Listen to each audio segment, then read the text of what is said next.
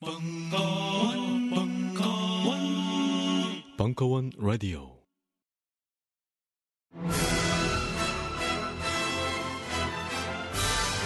이 모노 뮤지컬은 도울 김용옥을 올렸고 매회 공연 매진 중이며 매주 벙커원의 장비를 한 개까지 시험합니다.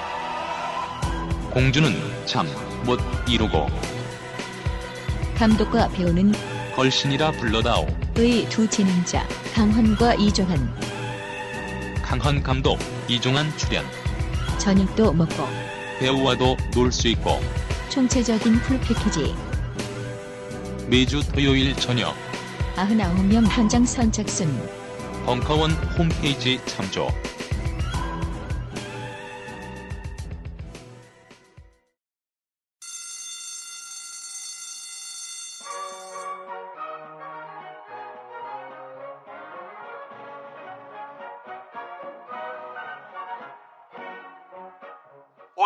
힘차게 매일매일 활기찬 당신의 아침을 책임질 손안의 킹스베리 중세 왕과 귀족들만 먹었다는 아로니아와 함께 발기찬 하루를 시작하십시오. 100% 폴란드산 아로니아 열매 농축 과즙 평산네이처. 아로니아 친.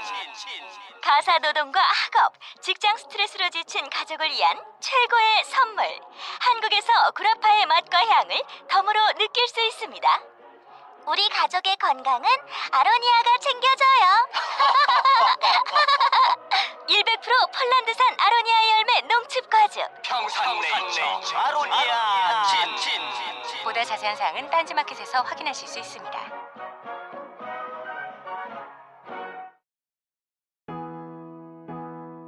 그녀의 손발은 늘 촉촉한 줄 알았습니다. 잔뜩 쳐 프랑스산 핸드크림이면 무조건 좋은 줄 알았습니다.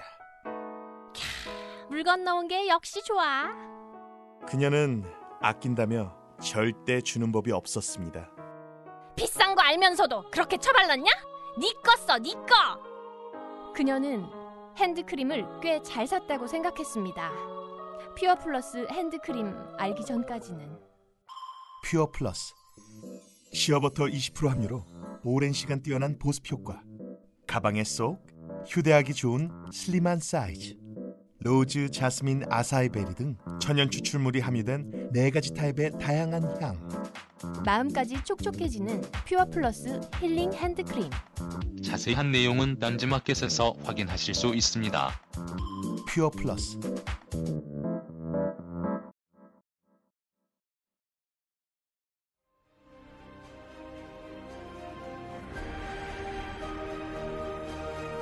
이덕일의 잊혀진 근대 다시 읽는 해방전사 11월 14일 강연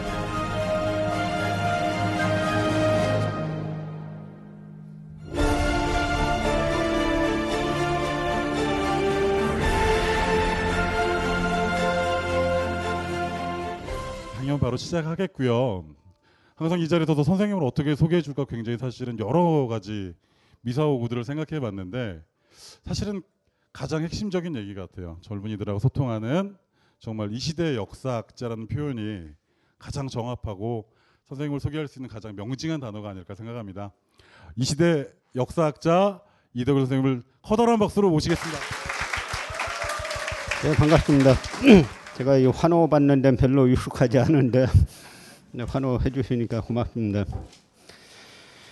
뭐 오늘 주제가 좀 무거운 주제죠. 지금 우리 사회에서 한창 시끄러운 주제이기도 하고 이제 뭐 제가 이번에 이제 쓴 책은 잊혀진 근대 다시 읽는 해방 전사란 책인데요. 요 전에 나온 게 이제 근대를 말하다라는 책이 있죠. 이제 두 권이 말하자면은 이제 근대사를 정리하는 책이라고 볼 수가 있는데 제가 써놓고 보니까 조금 이제 아쉬운 감들이 있어요. 왜냐면 워낙 많은 계보들을 다루다 보니까 다룬다고 다 다루긴 다뤘는데 뭐가 좀 체계적이지 못했다라는 생각도 좀 들고요. 어쨌든 그 요번에 나온 뭐 잊혀진 근대 이 책에서 최초로 그 사회주의 운동사도 정리를 해봤고 그다음에 아나키즘 운동사도 정리를 해봤고 우리가 그 도대체 일본 제국주의란 게 어떻게 생겨먹었고 이들이 어떻게 행동했는가도 그냥 우리는 총론으로만 알지 실제 강론에 들어가면 아는 게 거의 없습니다. 그래서 그 부분도 한번 이제 나름대로 정리를 해본 최초의 책이다라고는 생각을 하는데 다시는 그 보니까 항상 아쉬움이 좀 남습니다. 그래서 만약에 기회가 있으면은 뭐 부족한 부분은 다시 한번 챙겨 보도록 하고요. 그러니까 오늘 강의를 생각하면서 제가 여러 생각들이 좀 들었습니다. 워낙 사건도 많고 일도 많고 노선도 많고 그래서 무엇을 얘기하고 무엇을 이야기하지 않아야 하는가 시간은 정해져 있고 그래서 어쨌든 갈래를 잡아서 큰 틀을 얘기할 수밖에 없지 않느냐 싶은데요. 민족 해방 운동의 갈래라는 것하고 일본 제국주의의 모습 크게 봐서 뭐 이 정도로 얘기하면은 시간이 금방 지나가지 않을까 싶습니다. 그런데 민족 해방 뭐 운동의 갈래라는 것도 여러 가지가 있죠. 크게 보면은 민족주의가 있고 그다음에 사회주의가 있고 아나키즘이 있습니다. 이 노선으로 보면은 그 중에 이제 복벽주의라고 해가지고 뭐 다시 조선왕실을 살리자 하는 쪽도 있는데 뭐 이제 그, 그 중요하게 다룰 부분은 아닌 것 같고 그런데 우리가 민족주의, 사회주의, 아나키즘 중에서 여러분들이 아마 이제 이 책을 그 보시는 분들은 사회주의와 아나키즘은 아마 처음으로 접해 보실 거예요. 그럼 중요한 민족운동의 해방운동의 한 축들인데 왜 이건 다 사라졌느냐 이걸 한번 생각해 볼 필요가 있고요. 그 다음에 민족주의 운동에도 여러 갈래가 있습니다. 그 민족주의 운동도 갈래를 나누면은 먼저 이제 민족주의 좌파 계열들이 있어요. 우파가 있고 좌파가 있고. 그러니까 민족주의 좌파라 그러면은 누가 되냐면 그 임시정부 초대 국무총리였던 유동희 선생. 이제 이분 같은 경우는 민족주의 좌파쯤 되죠. 그다음에 백범 김구 선생 같은 경우는 민족주의 우파죠. 그런데 당시 백범일지에 보면은 이 유동희와 김구가 대화하는 게 나옵니다. 그 대화가 뭐라고 나오냐면 이동희 선생이 백범에게 지금 상태로 보면 혁명을 두 번 해야 된다. 한 번은 부르주아 민주혁명을 해야 되고 또 한 번은 사회주의 혁명을 해야 되는데 두 번씩이나 혁명을 하게 되면 소모가 많지 않느냐. 그러니까 한 번에 사회주의로 끝나는 게 어떠냐.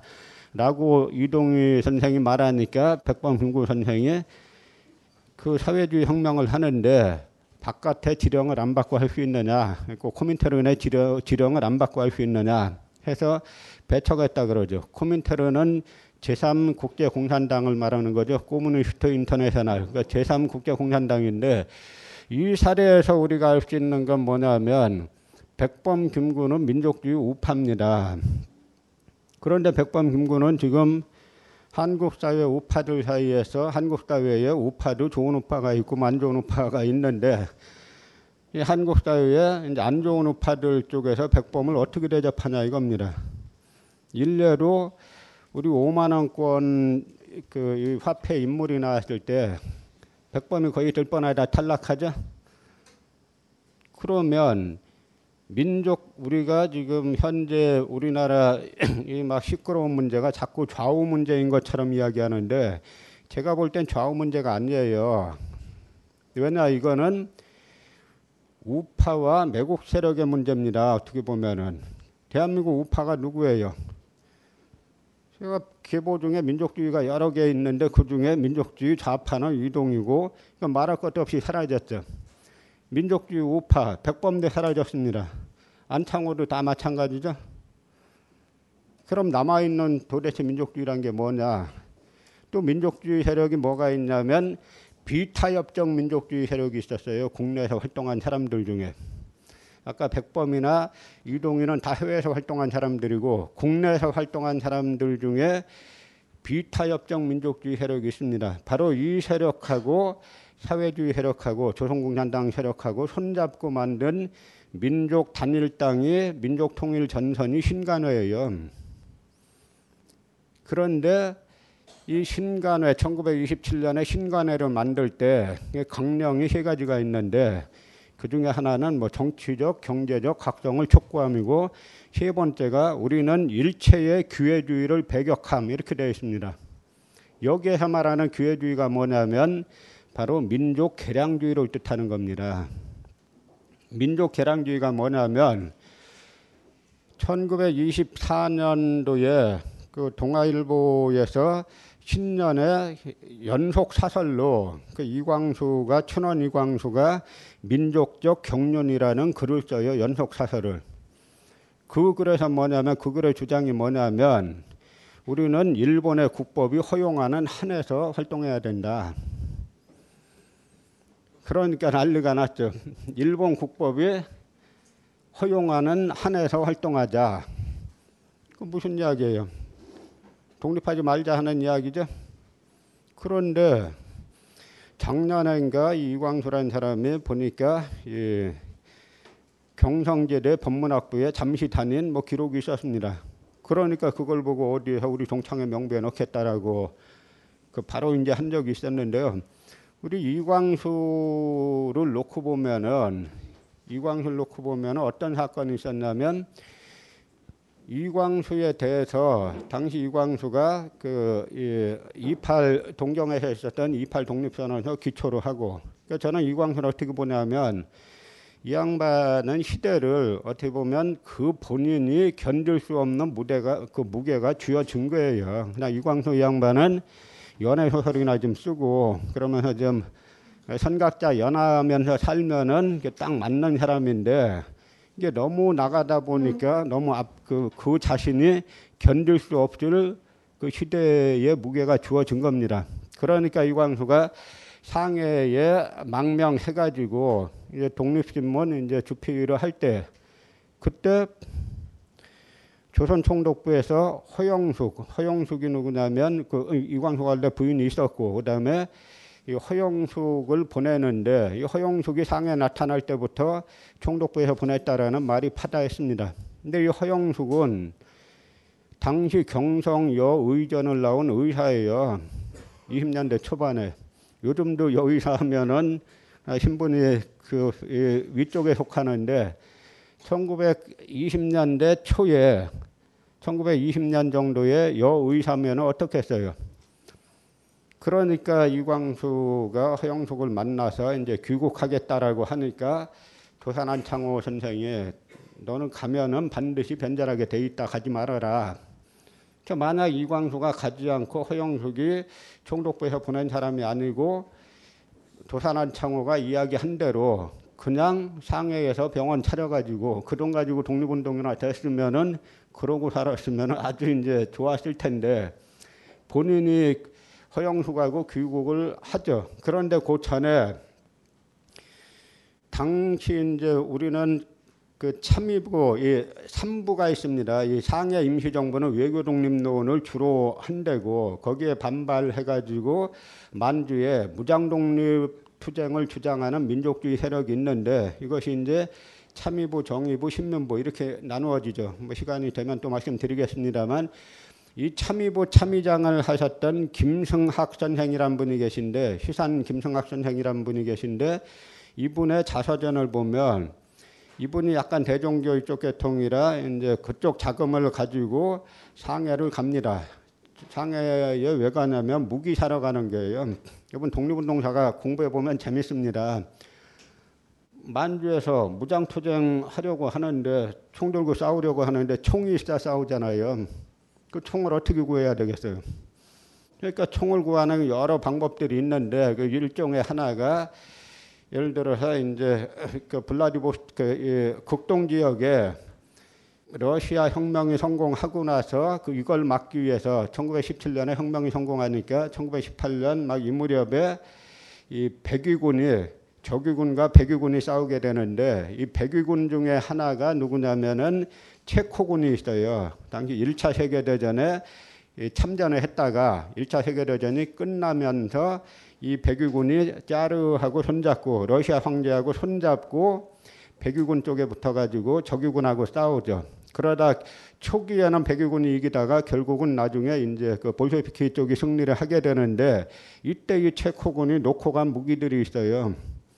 주로 미국 웨스팅하우스사에서 만든 그런 무기들인데 이제 이런 무기들이 여기저기 식단으로 흘러다니는 걸 잡는 겁니다. 그래서 그 중에 또 상해가 국제도시니까 무기를 살 수 있어가지고 이 시산 김성학 선생이 그 무기를 사러 대종교 쪽 돈을 가지고 그 상해에 가죠. 상해에 가서 보니까 돈을 좀 갖고 왔으니까 당시에 독립신문이 경영난에 빠졌는데 이 독립신문을 인수하라 그럽니다. 근데 이분이 뭐라고 썼냐면 자기 자서전 짤막한 자서전에 그때 이광수는 자기 애인 허영숙과 일본 조계 공동 조계에 숨어서 일제에 투항할 기회만 엿보고 있었다. 이게 1920년 21년 이야기예요. 근데 당시 상해에는 조계가 있습니다. 조계가 뭐냐면 외국 땅이에요. 근데 조계가 두 종류가 있는데 하나는 이 프랑스 조계, 이 프랑스 조계가 있고 하나는 공동 조계라고 해가지고 이 공동 조계는 영국과 일본이 공동 관리하는 데인데 당시 프랑스와 영국이 사이가 안 좋았기 때문에 이 프랑스 조계는 독립운동가를 웬만하면 보호합니다. 그래서 상해 임시정부고 뭐고 다 그 프랑스 조계에 있는 거예요. 거기에 산발장만 벗어나서 공동조계로 가면은 체포돼 갖고 끌려오는 거예요. 그런데 이광수는 이분의 글을 보면 이때 이미 자기 애인 허영숙과 숨어서 공동조계에 숨어가지고 일제에 투항할 기회만 엿보고 있었다.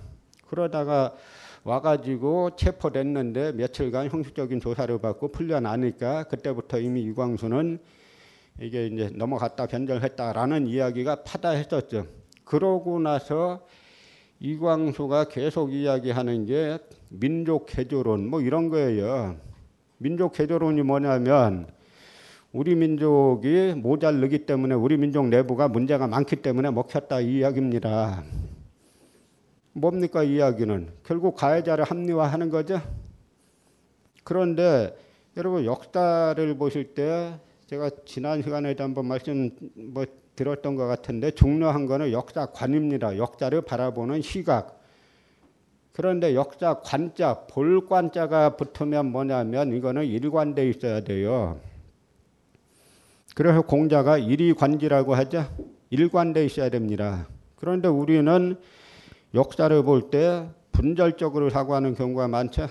그러니까 근현대는 대단히 진보적으로 해석하는 사람들이 200년만 거꾸로 가면은 아주 극수구식으로 해석을 하죠. 그거 그렇게 역사를 해석하는 사람은 역사에 대해서 그냥 혼자 얘기하면 모를까 글을 쓴다거나 강연한다거나 하면 안 되는 겁니다. 역사관이 마찬가지죠. 근현대를 우리가 이런 관점에서 보면은 그 관점이 중세 고대까지 다 일관되게 그 관점에서 해석을 해낼 수 있어야 볼관자가 붙는 겁니다. 그 일례로 우리가 그 논란 많은 사도세자 문제가 있죠. 그럼 사도세자를 지금까지도 뭐 사도세자가 정신병자다 뭐다 이 이야기는 다 뭡니까? 사도세자 개인에게 책임을 뒤집어 씌우는 거죠. 가해자가 사용하는 집단적인 가해자가 사용하는 아주 공통 이 방식이에요. 그때나 지금이나. 우리나라는 가해자가 피해자가 비명 지른다고 욕하는 그런 사례가 많아요. 사도세자의 대표적인 그 사례 중에 하나죠. 피해자가 죽을 때 비명 질렀다고 저놈 왜 비명 질르냐 하는 이야기 많아요. 그럴 때 그걸 갖다가 그 구조를 봐야 되는데 그렇지 못하고 사도세자 볼 때는 뭐 환관을 죽였다 뭐뭐 뭐 했다 하는 이런 식의 이제 개인의 초점 맞춰 갖고 정신병자라 해석을 하죠.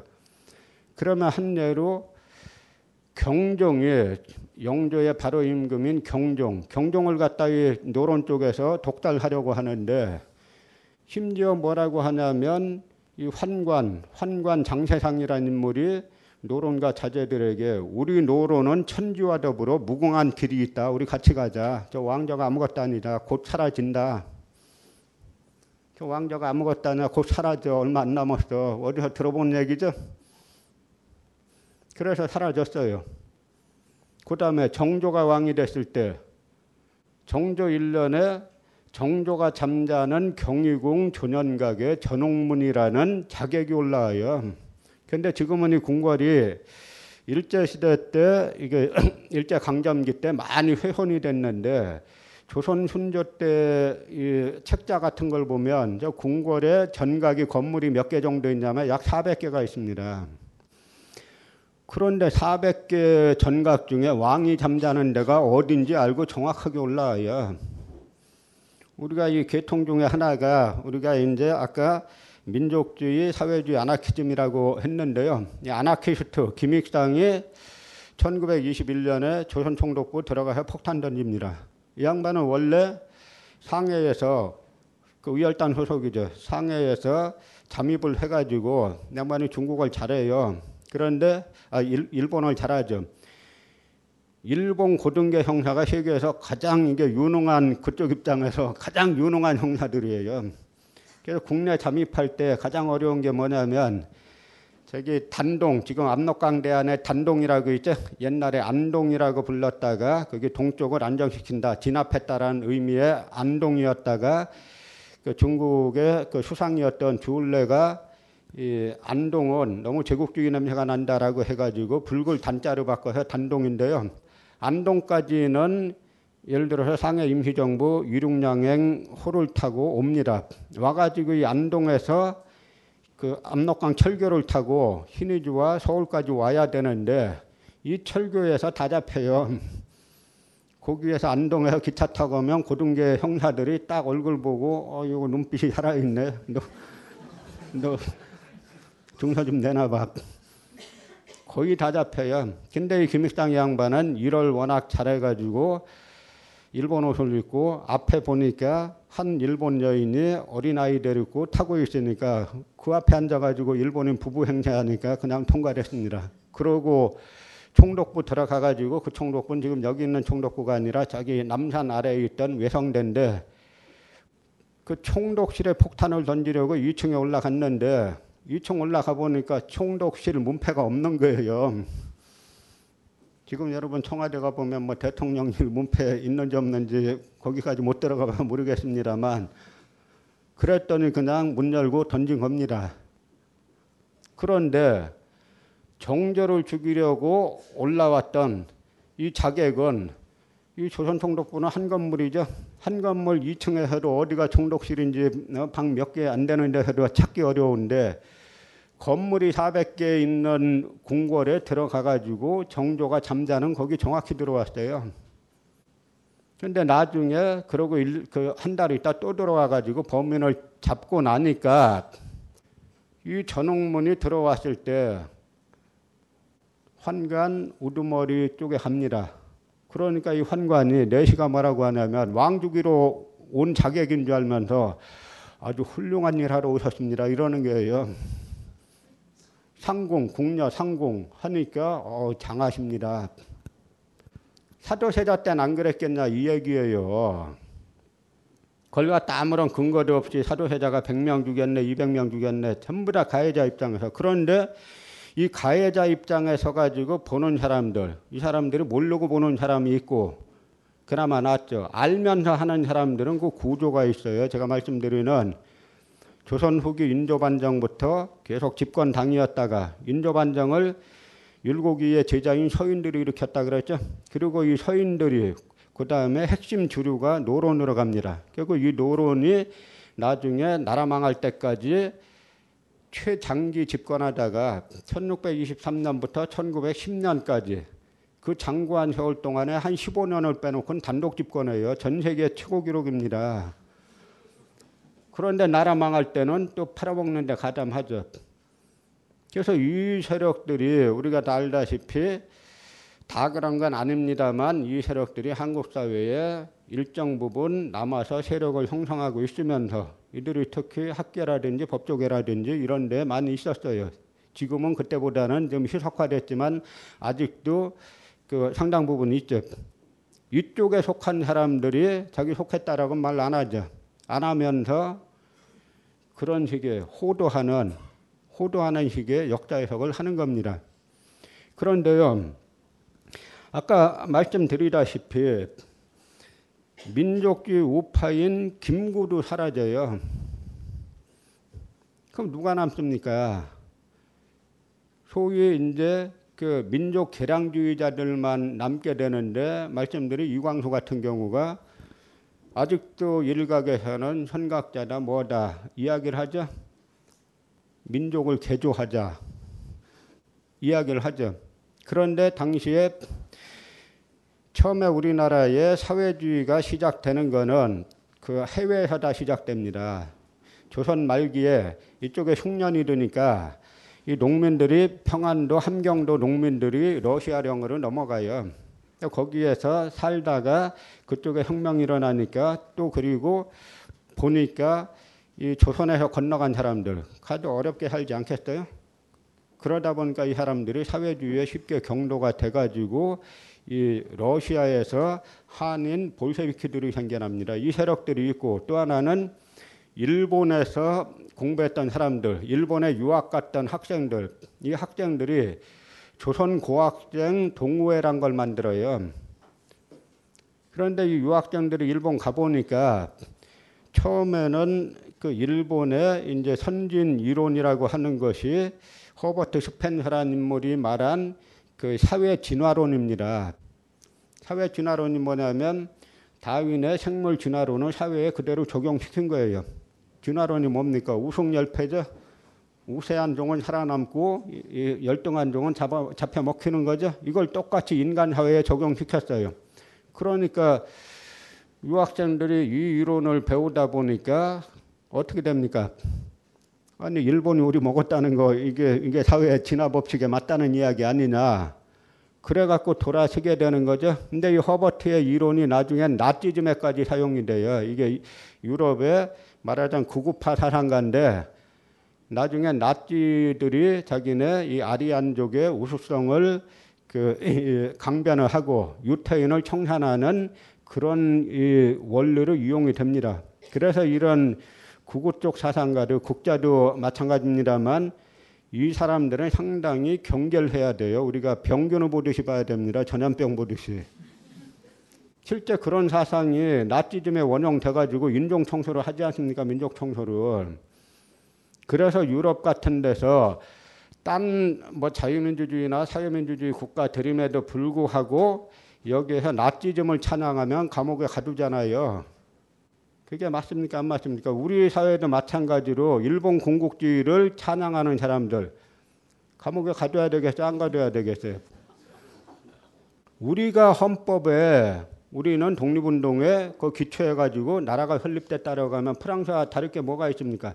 프랑스가 레지스탕스의 활동에 기반이 돼가지고 나라 세웠다라고 말하죠. 그 자기네 프랑스의 건국 정신에서 그 나치 처벌법이 나오는 거예요. 그럼 우리는 그렇게 하면 안 됩니까? 그런 이야기하면 막 이상하다 그러죠. 그런데요. 그러니까 우리는 민족주의 중에서도 민족주의 중에서도 이 비타협적 민족주의, 그 다음에 민족주의 좌파, 민족주의 우파들 다 사라졌어요. 남아있는 민족주의가 뭐냐 이겁니다.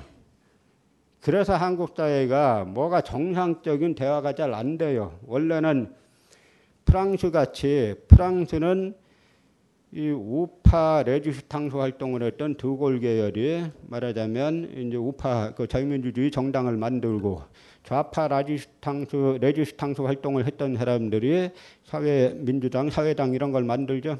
그러니까 거기는 뭐 똘레랑시다. 어, 그 다음에 공존이 가능한 겁니다. 그게 정상이죠.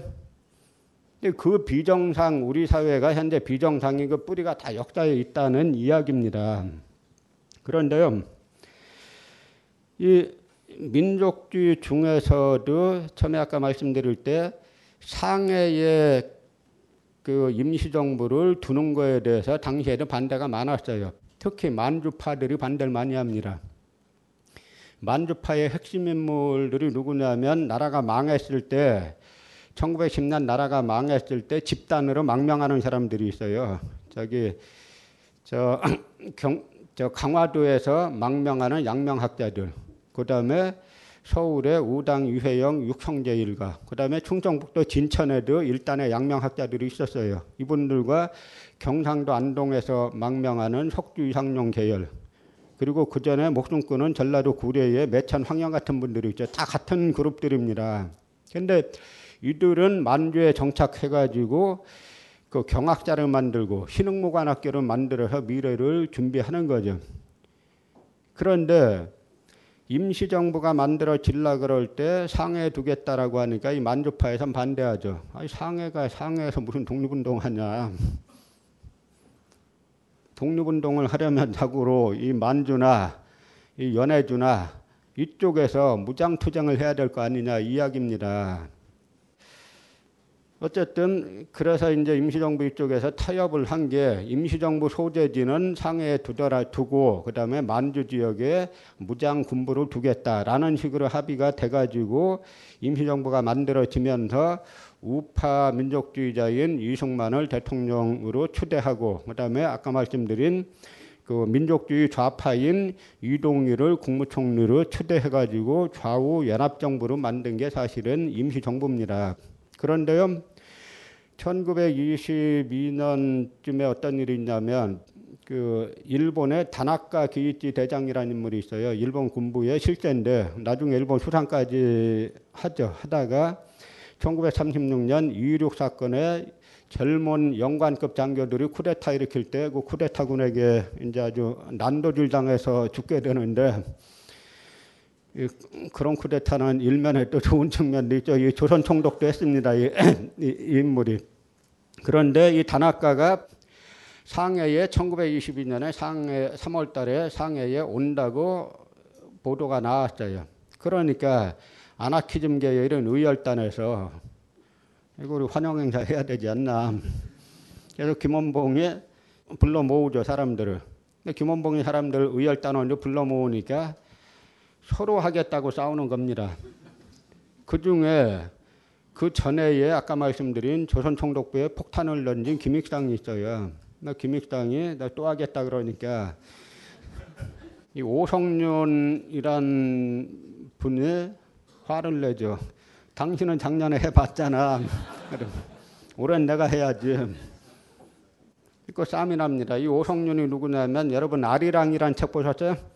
아리랑에 보면은 그 유명한 이 저격수로 나오는 인물이 바로 이제 오성윤인데 이 오성윤이 나중에는 만주에 가가지고 조국 광복회를 만드는 인물이 오성윤이에요. 북한은 김일성이 만들었다라고 다 역사 조작을 해놨는데 이 오성윤이 나중에 만주 가가지고 조국 광복회를 만드는 인물입니다. 근데 나중에는 일제에 체포되고 나서 뭐 변절했다라고 투항했다라고 하는데요. 어쨌든 이 당시에 그래서 김원봉하고 서로 하겠다라고 하니까 이 선을 나눴어요. 1선, 2선, 3선을 나눠서 1선은 오성윤이 하고 오성윤 먼저 쏘고 이게 안 맞으면 2선으로 이 김익당 당신이 한 번 더 쏘고 이것도 안 되면 3선으로 이종함 당신이 쏴라 이렇게 1선, 2선, 3선까지 정해놨습니다. 다나카 기이치가 당시 일본의 실제인 육군 대장이 오니까 상해 황포탄 상해가 보시면 그 황포탄이란 곳이 있는데요. 항구가 있는데 그 항구가 상해에서도 가장 이제 번화한 그런 항구죠. 여기에 다나카 기이치가 나타나니까 오성윤이 저격했어요. 근데 나중에 박태원이 좀뭐 의열단 책을 보면은 그 양반이 약간 소설가라 드라마틱하게 그려서 그랬는지 몰라도 총알이 날라오는 순간에 이 다나카가 뭐 머리를 숙였다는 거죠. 그래갖고 이 군무 그이 모자 책만 건드리고 안 맞았습니다. 대신 옆에 있던 미국 여인이 총에 맞았죠. 그 2번으로 또 김익상이 쐈는데 또 안 맞았죠. 3번으로 이 이종함이 그 폭탄을 던졌는데 옛날 폭탄들은 불발탄이 많아요. 왜냐하면 다 사제 폭탄들이라 그래요. 여러분 지금 폭탄 만들라 그러면 그 쉽지 쉽지 않잖아요. 이게 폭탄이 자기한테 터지면 안 되고 저쪽 던졌을 때 터져야 되지 않습니까? 만들기 어려운 겁니다. 나중에 윤봉길 의사가 던진 폭탄은 잘 터진 게 이게 중국 군부 쪽에서 나온 거예요. 당시 김홍일 장군이 중국 군부의 간부로 있었는데 그래서 김홍일 장군이 군부에서 사용하는 폭탄을 줬으니까 이건 잘 터진 겁니다. 그런데 이 사제 폭탄이다 보니까 잘 안 터지죠.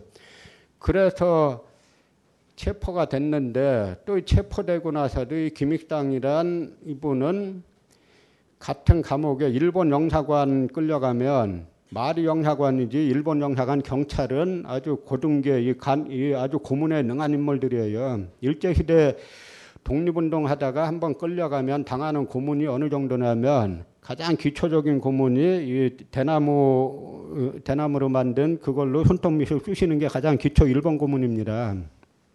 그 대개 그 당시에 보면은 한번 그 예를 들어서 조선, 조선공산당 사건이 조선공산당이 1925년 4월 달에 만들어졌다가 이제 12월 이때쯤에 그 11월 12월 이때쯤에 발각돼서 체포가 되는데 그러고 나서는 공판이 공개되는 거는 27년도에 공개가 돼요. 1년 반 있다가 1년 반 동안에 엄청난 고문을 당하는 겁니다. 그래서 박헌영이 1년 반 있다 공판에서 보니까 안 보이는 사람들이 있어요. 중간에 고문받다 죽은 겁니다. 그러니까 박헌영이 때부터 막 이 박형병 동지 어디 있느냐 막 난리치면서 나중에 심지어 막 자기 이 옥에다가 자기 똥을 바르고 막 이런 식으로 정신병자 행세를 해가지고 겨우 이제 석방된 다음에 나중에 그이 소련으로 러시아로 사라지는 거죠. 그동 그 정도로 이제 일본의 당시 고문이라는 거는 일본 고등계의 고문이라는 거는 이 상상을 초월하는 겁니다.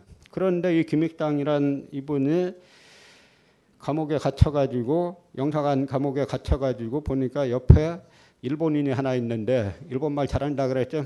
일본인을 이렇게 좀 새겨가지고 그 일본인 죄수의 부인으로 하여금 쇠톱을 조그만 거 하나 반입하게 해가지고 그걸로 그 창살을 자르고 도망갔어요.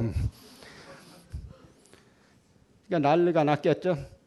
보니까 딴 인물도 아니고 작년에 총독부에 폭탄 던진 인물인데 또 단아까 쐈다가 또 체포했는데 사라졌으니까 난리가 났겠죠. 그런데 이 사건이 있고 나니까 뭐냐면 상해에 있는 외교 독립론자들이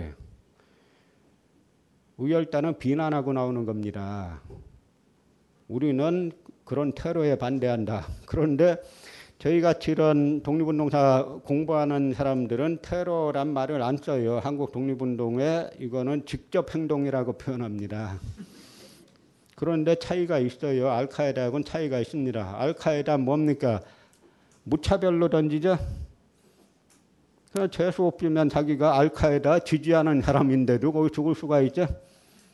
그런데 우리나라 독립운동은 절대 그렇게 안 합니다. 7일가 살이 있어요. 죽여도 좋은 일곱 가지 존재들 해가지고 일본 천황과 왕족들, 조선 총독과 간부들, 일제 밀정들, 그 다음에 식민통치기구에 이 종사하는 자들 다 죽여 죽여도 마땅한 일곱 대상을 정해놓고 하는 거예요. 그래서 유명한 아나키스트 직접 행동가 중에 구파 백정기란 분이 있는데 이분은 일본군 장군을 죽이려고 하는데 이 차에다가 폭탄을 던지려고 하는데 저 운전수는 안 죽일 방법이 없느냐 그거 고민하는 사람이에요. 그때 보면 문제가 조금 있어 보이죠. 그만큼 정신적인 도덕적인 그 경지가 높았다는 이야기입니다. 그리고 도산한창호 선생 같은 경우는 우열당과 직접 관계가 없음에도 불구하고 이 사건이 벌어지니까 미국에서 미국 교민들이 보내주는 그 성금을 가지고 그 병실의 병원에 찾아가 가지고 위로금을 전달해요.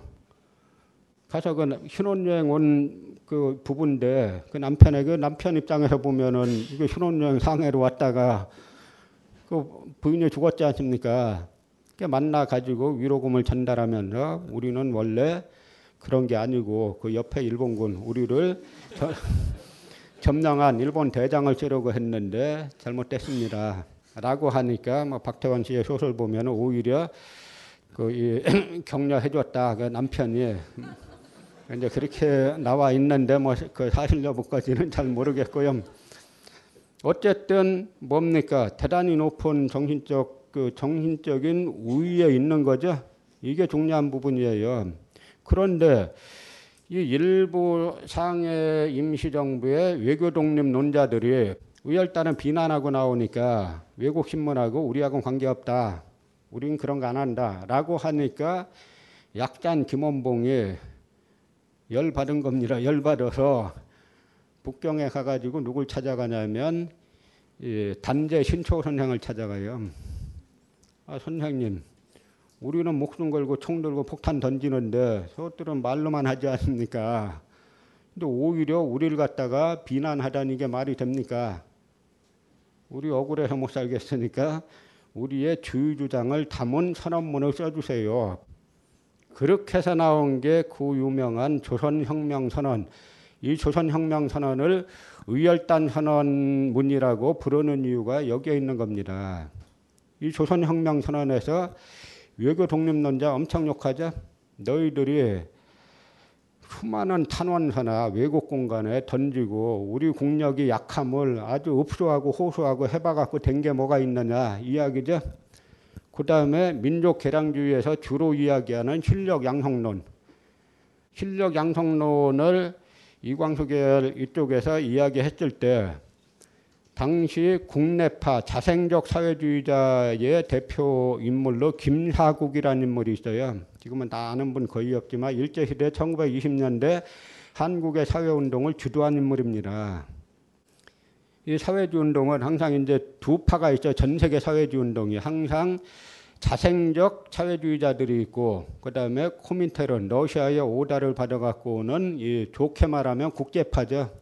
이쪽이 자생적 사회주의자들은 좋게 말하면 국내파고 저쪽은 좋게 말하면 해외파는 이 국제파인데 전 세계 사회주의 운동사를 보면은 대부분 국제파가 이겨요 사회주의 운동사에서.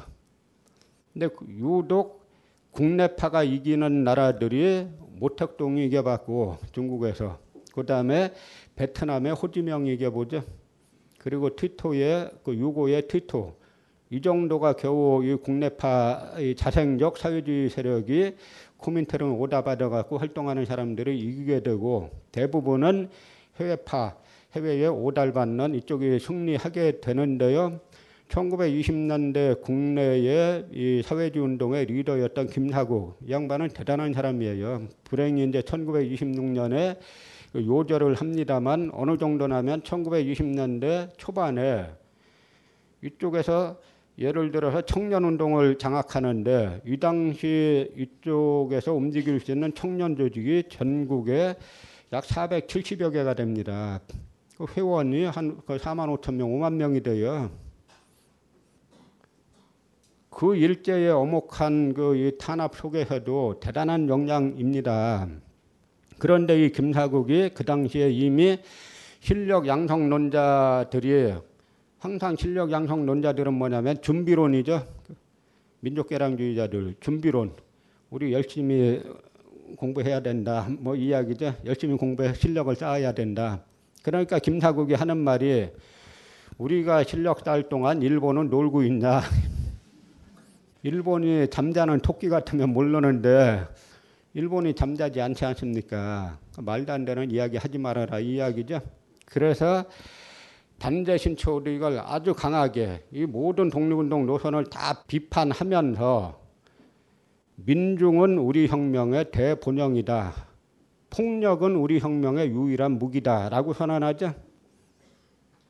그게 정확한 노선이에요. 일제시대 때 일본을 쫓아내려면 강도 일본을 구축하려면 폭력 외에는 안 되나니 그럼 일본은 그냥 곱게 물러가겠습니까?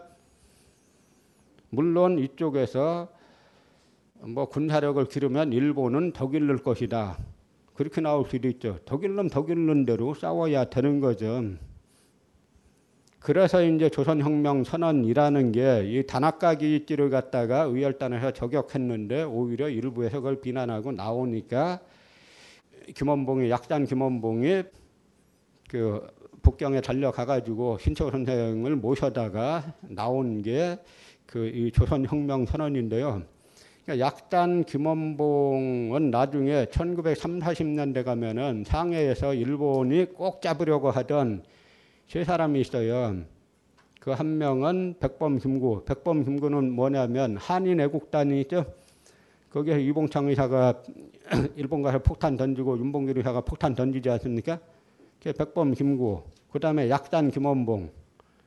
그 다음에 아나키스트 계열의 뭐 화암 정연섭이라든지 이, 그, 이, 이 당시 아나키스트들은 상해에 남화 남쪽 중국이라는 뜻이죠. 남화 한인 연맹이라는 조직이 있고 거기에 행동 조직으로 흑색 공포단이라는 게 있어요. 아나키즘 조직은 검은색이죠 색깔이. 그래서 흑색 공포단이라는 게 있는데 이 흑색 공포단도 직접 행동 조직입니다. 그러니까 일본에서 이걸 반드시 무슨 수로 써서라도 잡으려던 사람들은 다 이 사람들인데 나중에 백범 김구는 뭐다 아시는 대로 와가지고 안두위에게 살해되죠. 그 다음에 이 약단 김원봉은 어떻게 되냐면 해방 이후에 일제 고등계 형사였던 노덕수리에게 해방 이후에 또 체포가 돼요. 종로 한복판에서.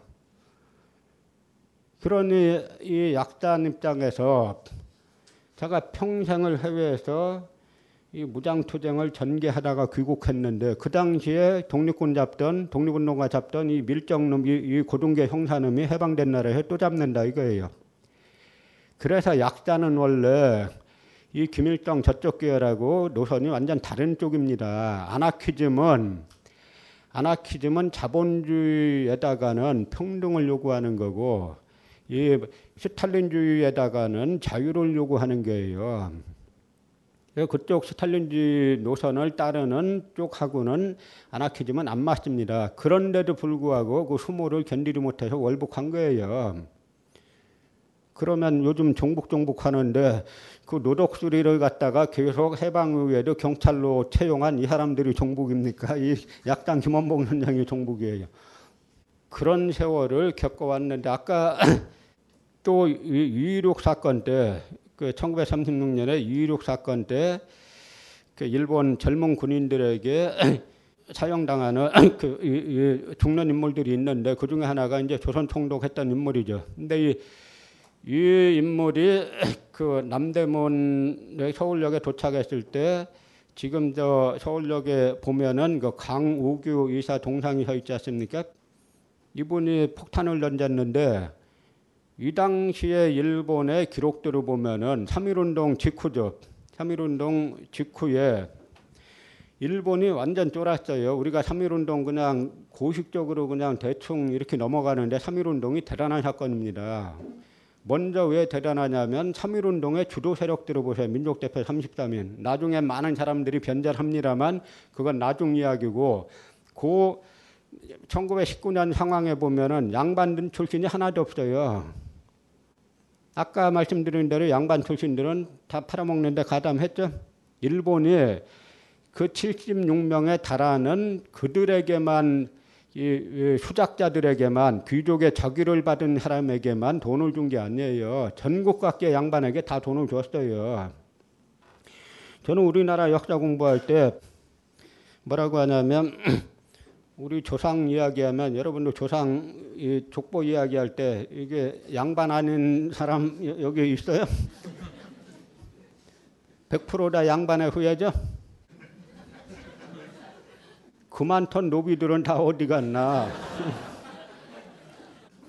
이게 우리 역사 인식을 그릇되게 인식시키고 우리가 투표할 때 잘못되게 투표하게 되는 주범 중에 하나가 이 잘못된 양반의식이에요. 여기 실제 조선의 양반 숫자는 진짜 양반 이 숫자는 3%에서 5%밖에 안 돼요. 여기 전체 몇 분이나 있을 것 같아요. 한 줄도 안 돼요 여기. 나머진 다 쌍놈입니다. 쌍놈이 부끄러워요? 우리 선조가 쌍놈인 건 부끄럽고 역사 이야기할 때는 민중사로 써야지. 이게 말이 됩니까? 바로 이것 때문에 근현대사는 진보로 보는 척하면서 200년만 가면은 극수구인 노론을 지지하고 사도세자를 비난하고 하는 게 바로 그 허위적인 양반 의식에서 나오는 거예요. 100%다 양반 후예라 그러죠? 그만던 노비 쌍놈들은 다 어디 갔어요? 그 런데 또 뭐라고 하냐면 싸울 때 이 양반아 그럼 뭐라 그래요? 왜 욕했냐고 막 그러죠? 정글에서 양반이란 말이 이 양반아가 언제 욕으로 전환됐을까?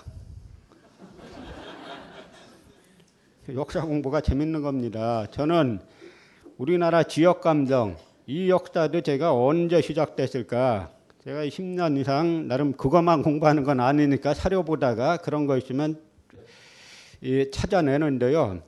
양반이란 말이 욕으로 전환된 거는 제가 볼 때는 바로 이때 나라 망했을 때 일본이 돈 줄 때 심산 김창숙 선생의 예, 벼공 70년 자서전 보면은 심산 선생이 고문당해 갖고 안진뱅이가 되죠. 나중에 해방 이후에는 저 이승만 정권하고 맞서 싸우는 동, 생존 독립운동 3거두가 있어요. 아까 말씀드린 그 희산 김성학 선생이라는 분, 참여부 참여장했던 이분과 그 다음에 이 심산 김창숙 선생과 그 다음에 임정 의정원 부의장 했던 오산 이강 선생과 이런 이 3거두가 이승만 정권에 맞서 싸우는 민족 진짜 민족운동 이쪽의 정통 쪽 이제 분들인데요. 심산 김창숙 선생의 자서전을 보면은 이 당시에 일본에서 돈 주니까 양반들이 기뻐서 춤추고 날, 날뛰었다 그런 기록이 나와요. 그래갖고 자기가 침 뱉고 욕해줬다. 그랬더니 사람들이 다 자기 보고 미쳤다 그랬다. 항상 주류하고 다른 이야기하면은 제 미쳐서 그러죠. 저는 이때를 기점으로 이 양반이 욕으로 전환된 게 아니냐.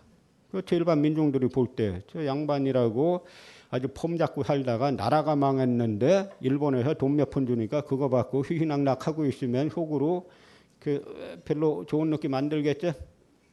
제가 또 하나 지역 감정은 언제부터 있었느냐 이렇게 생각 제가 몇 개 사료를 더 찾아내야 되는데요.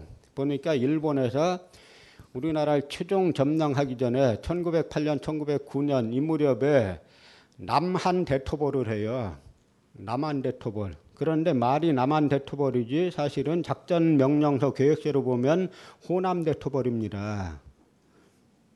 예전 이때부터 이때가 기점이 아니냐 그때 가장 강력하게 싸웠던 쪽이 의병운동도 가장 강력하게 싸웠던 쪽이 호남인데 그 작전 명령서 쭉 보니까 이게 말만 남한 대토벌이지 물론 경상도 충청도 강원도 다 하긴 하는데 거기 작전 명령서에 기록이 돼 있어요. 호남이 주력이다라고 해가지고 저는 이때부터가 바로 이 지역 감정의 역사가 그 이전까지 조선엔 있, 지 않았어요.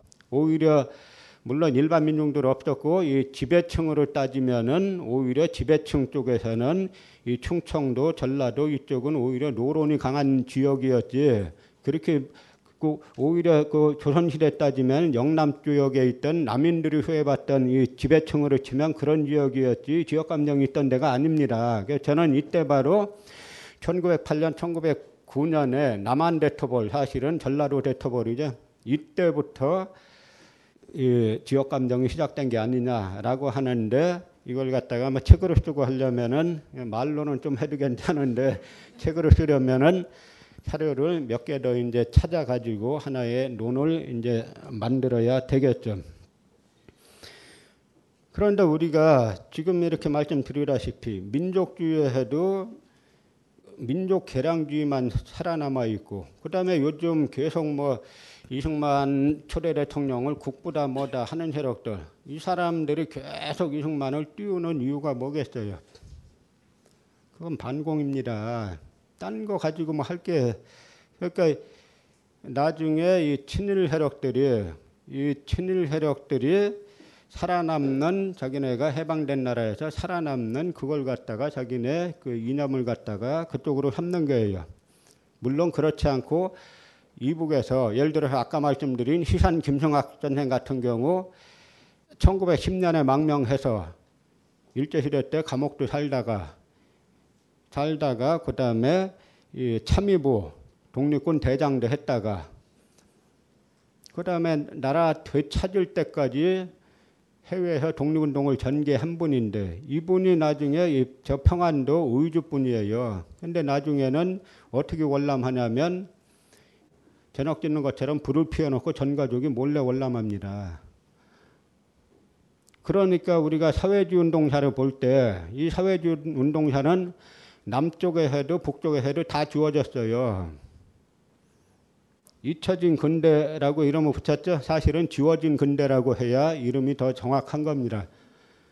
일제하 사회주의 운동사, 조선공산주의 운동사, 국내에서 활동했던 조선, 조선공산주의 운동사가 대단히 치열한 운동이에요. 우리는 예를 들어서 60만 세 운동, 그냥 일어난 걸로 이야기하죠.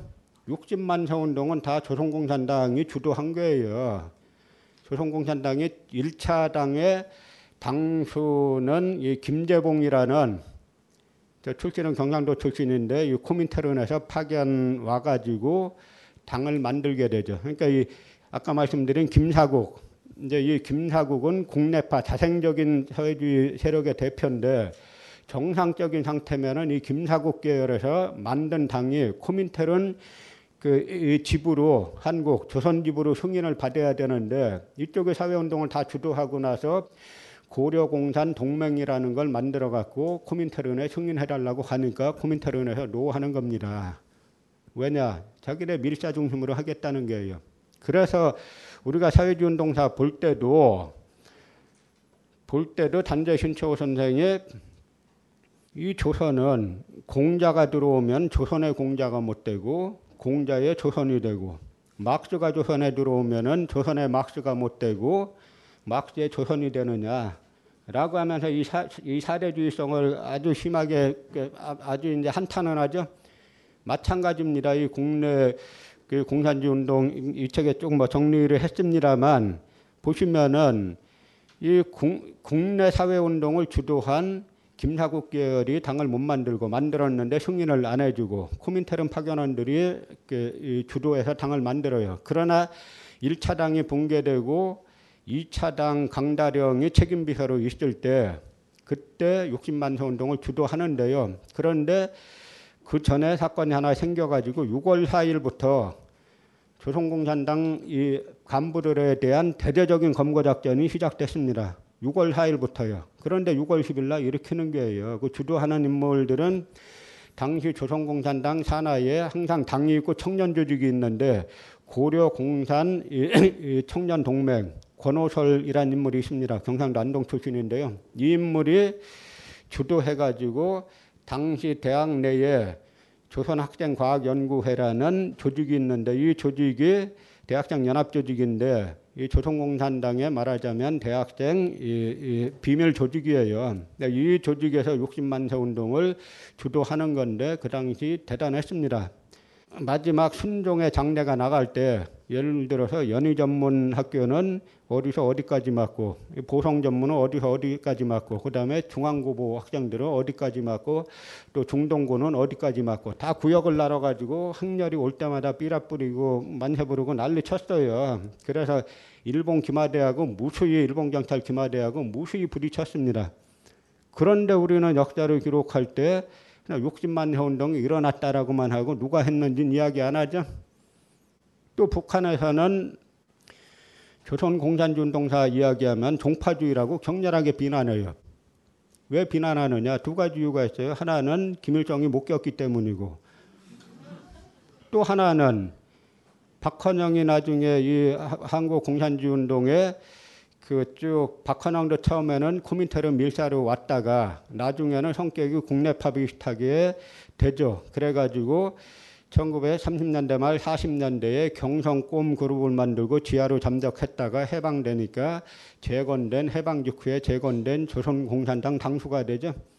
그러니까 이제 박헌영을 그 지우기 위해서 공산주의 운동사 자체를 갖다가 종파주의다 뭐다라고 비난하는 겁니다. 이제 우리는 그런 양쪽의 역사 지우기, 역사 왜곡에 이제 그런 경향을 청산하고 제대로 제대로 서술해 줄 때가 됐다는 이야기예요. 그러나 대단히 어렵겠죠. 현재 상황상.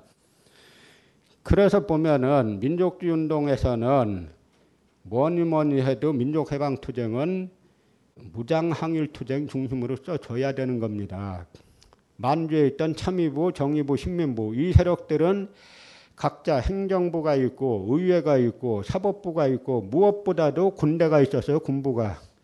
이 중에 참의부는 참의부는 임시정부 직할부대입니다. 그래서 임시정부에서 와서 조직한 게 아니고 당시 만주의 무장 부대들 중에 서로 복벽파다 뭐다 해가지고 파쟁이 일어나니까 이 젊은 군인들이 우린 파쟁에 관여 안 하겠다. 임시정부가 문제는 일부 있지만 그래도 우리는 임시정부에 소속되겠다라고 스스로 자기 발로 상해에 가가지고 우리는 임시정부 직할이 되겠다라고 한 부대가 참의부고 이게 가장 압록강 대안에 있는 데죠. 이 참의부가 국내 진공작전은 가장 많이 합니다. 두 번째가 길림성 만주 중부 길림성 중심으로 있던 정의부 이 정의부에서도 국내 진공작전을 전개해요. 이 정의부에 소속됐던 분 중에 하나가 정의영 선생이란 분인데 이분은 1930년대 초반에 체포돼 가지고 해방될 때까지 투옥돼 있던 분인데 해방 직후에 나와 가지고 석방돼 가지고 미 군정 때 관선위원을 하는데 이 관선위원으로 이분이 무슨 법을 만드냐면 친일파 처단법을 제창을 해요. 이때 이분이 만든 법이 뭐냐면 친일파를 우리는 프랑스 같이 처리하기는 어렵습니다. 너무 길어요 기간이. 우리가 만약에 3.1운동 때 해방이 됐으면은 그때 나라 팔아먹은 이놈들은 민중들이 다 때려 죽였을 거예요. 그런데 그렇게 못 되고 이게 36년 그 1905년부터 따지면 40년씩 가다 보니까 그렇게 광범위하게 사용시키고 뭐하고 하긴 어렵죠. 그래서 이분이 제의한 게 뭐냐면 공민권을 제한하자. 뭐냐면 선거권과 피선거권은 광범위하게 제한하자. 그래서 이 친일 세력들은 선거 피선거권은 물론 투표권도 10년까지는 주지 말자 이겁니다.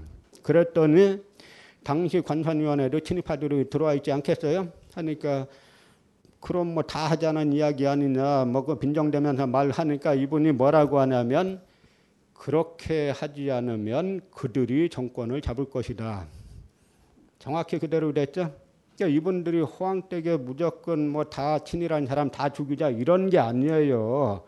아주 핵심 죄질이 아주 안 좋은 일제 고등계 형사들 그 다음에 이 검사 이런 거 했던 사람들, 예, 그리고 악질들, 예, 막 이제 학생들 나가서 싸우라고 독려하고 막 비행기 헌납하고 이런 인물들은 처벌을 했겠죠. 나머지 인물들은 한 10년 정도 국민권을 제한하자. 그 정도면 아주 관대한 처벌 아닙니까? 딴, 딴, 딴 처벌하는 게 아니고 너 선거권하고 공직 담임권만 없어. 그리고 이분이 또 하나 한 게 뭐냐면 몇 월 며칠까지 일체의 친일 조직은 전부 다 해체시키고 재조직하면 이것들은 감옥에 넣자 하는 겁니다. 그래서 이 정의부 만주에 있던 정의부 이분들도 그렇고 아, 잠깐 쉬고 하자죠. 예. 전 원래 한 번 하면 쭉쭉 하는 스타일이라 그랬는데 그래서 우리 예, 항일 운동 중에 노선 중에 민족주의 운동 중에서도 이 무장 항일 투쟁은 말할 것도 없이 사라졌고 안 가르치고 그 다음에 무장 항일 투쟁에서 가르치는 게 있어요. 뭐냐면 너무 유명한 사건, 다 아는 사건, 청산리 이건 안 가르칠 수 없죠. 윤봉일 의사 사건 이런 것만 가르치고 실제 이 참의부에서 뭘 했냐면요. 이 참의부에서 일본의 이제 수상이 저쪽에서 그 이 압록강에서 배를 타고 내려오니까 그 전날 매복하고 있다가 압록강 대안에 매복하고 있다가 이 참의부 일중대 일소대원들이 밤새 매복하고 있다가 이 총독이 내려오는 배 배 두 척에다가 수백 발의 총탄을 갈겼어요. 그래갖고 이 총독이 일본 의회 끌려가 가지고 넌마 치한다 확보했더니 니, 네가 탄 배까지 총, 총 맞냐 하고 하는 사건이 있는데 다 안 가르치잖아요. 그 외에도 무수히 많은 사건들이 있습니다.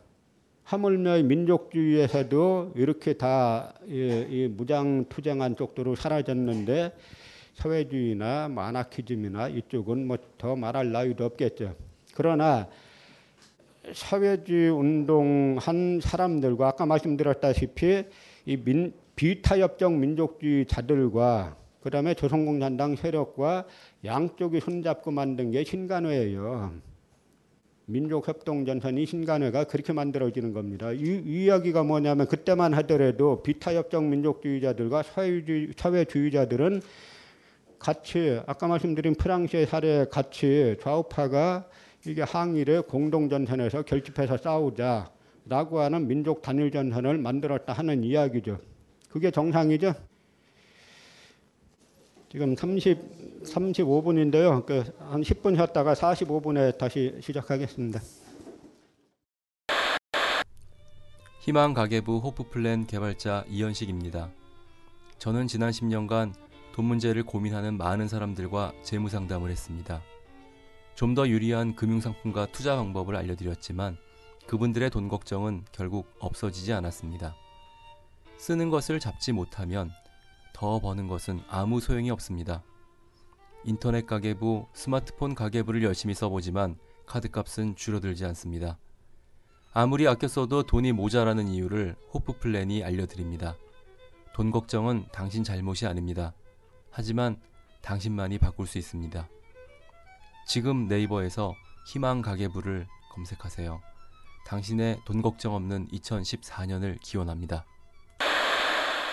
이번 시간에는 제가 그 아까 말씀드린 대로 도대체 일본 제국주의란 게 뭐고 어떤 구조로 해왔는가 이 부분을 좀 말씀드리려고 생각을 하는데요. 우리가 10월 유신이란 게 있죠. 전그 유신이란 말을 10월 유신이 뭘 본땄을까가 좀 궁금합니다. 근데 일본에서는 일본 사회는 유신이 두 차례가 있어요. 하나는 여러분 잘 아시는 메이주 유신, 명치 유신이 있죠. 명치 유신은 나름대로 긍정적인 측면이 있는 겁니다. 왜냐하면 일본이란 나라는 이 법이 없었어요. 그러니까 조선은 원래 경국대전이다, 뭐 대명률이다 하는 전국 단위의 법이 있었는데 일본이란 나라는 전국 단위의 법이 없던 나라예요. 그러니까 일본 사람들이 왜 그렇게 예의 바른지 아세요? 이 무사들이 칼 새로 만들면 휘어만다고 사람 죽였어요. 그러고도 처벌 안 받았습니다. 그러니까 그런 데서 살려면 아주 깍듯이 예의 지키는 방법밖에 없죠. 아, 제, 제 말이 그냥 웃자고 하는 말이 아니라 사실이에요 이 부분은.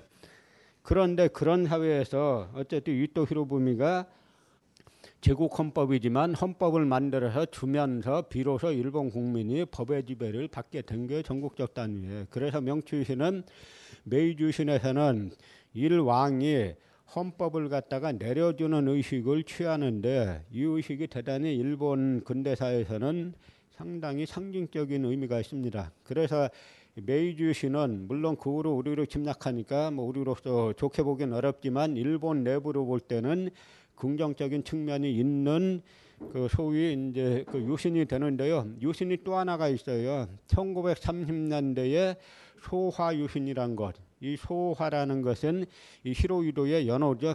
일본이란 나라 참 희한한 게 지금도 평상 뭐 헤이 헤이 몇 년이고 쓰고 있죠.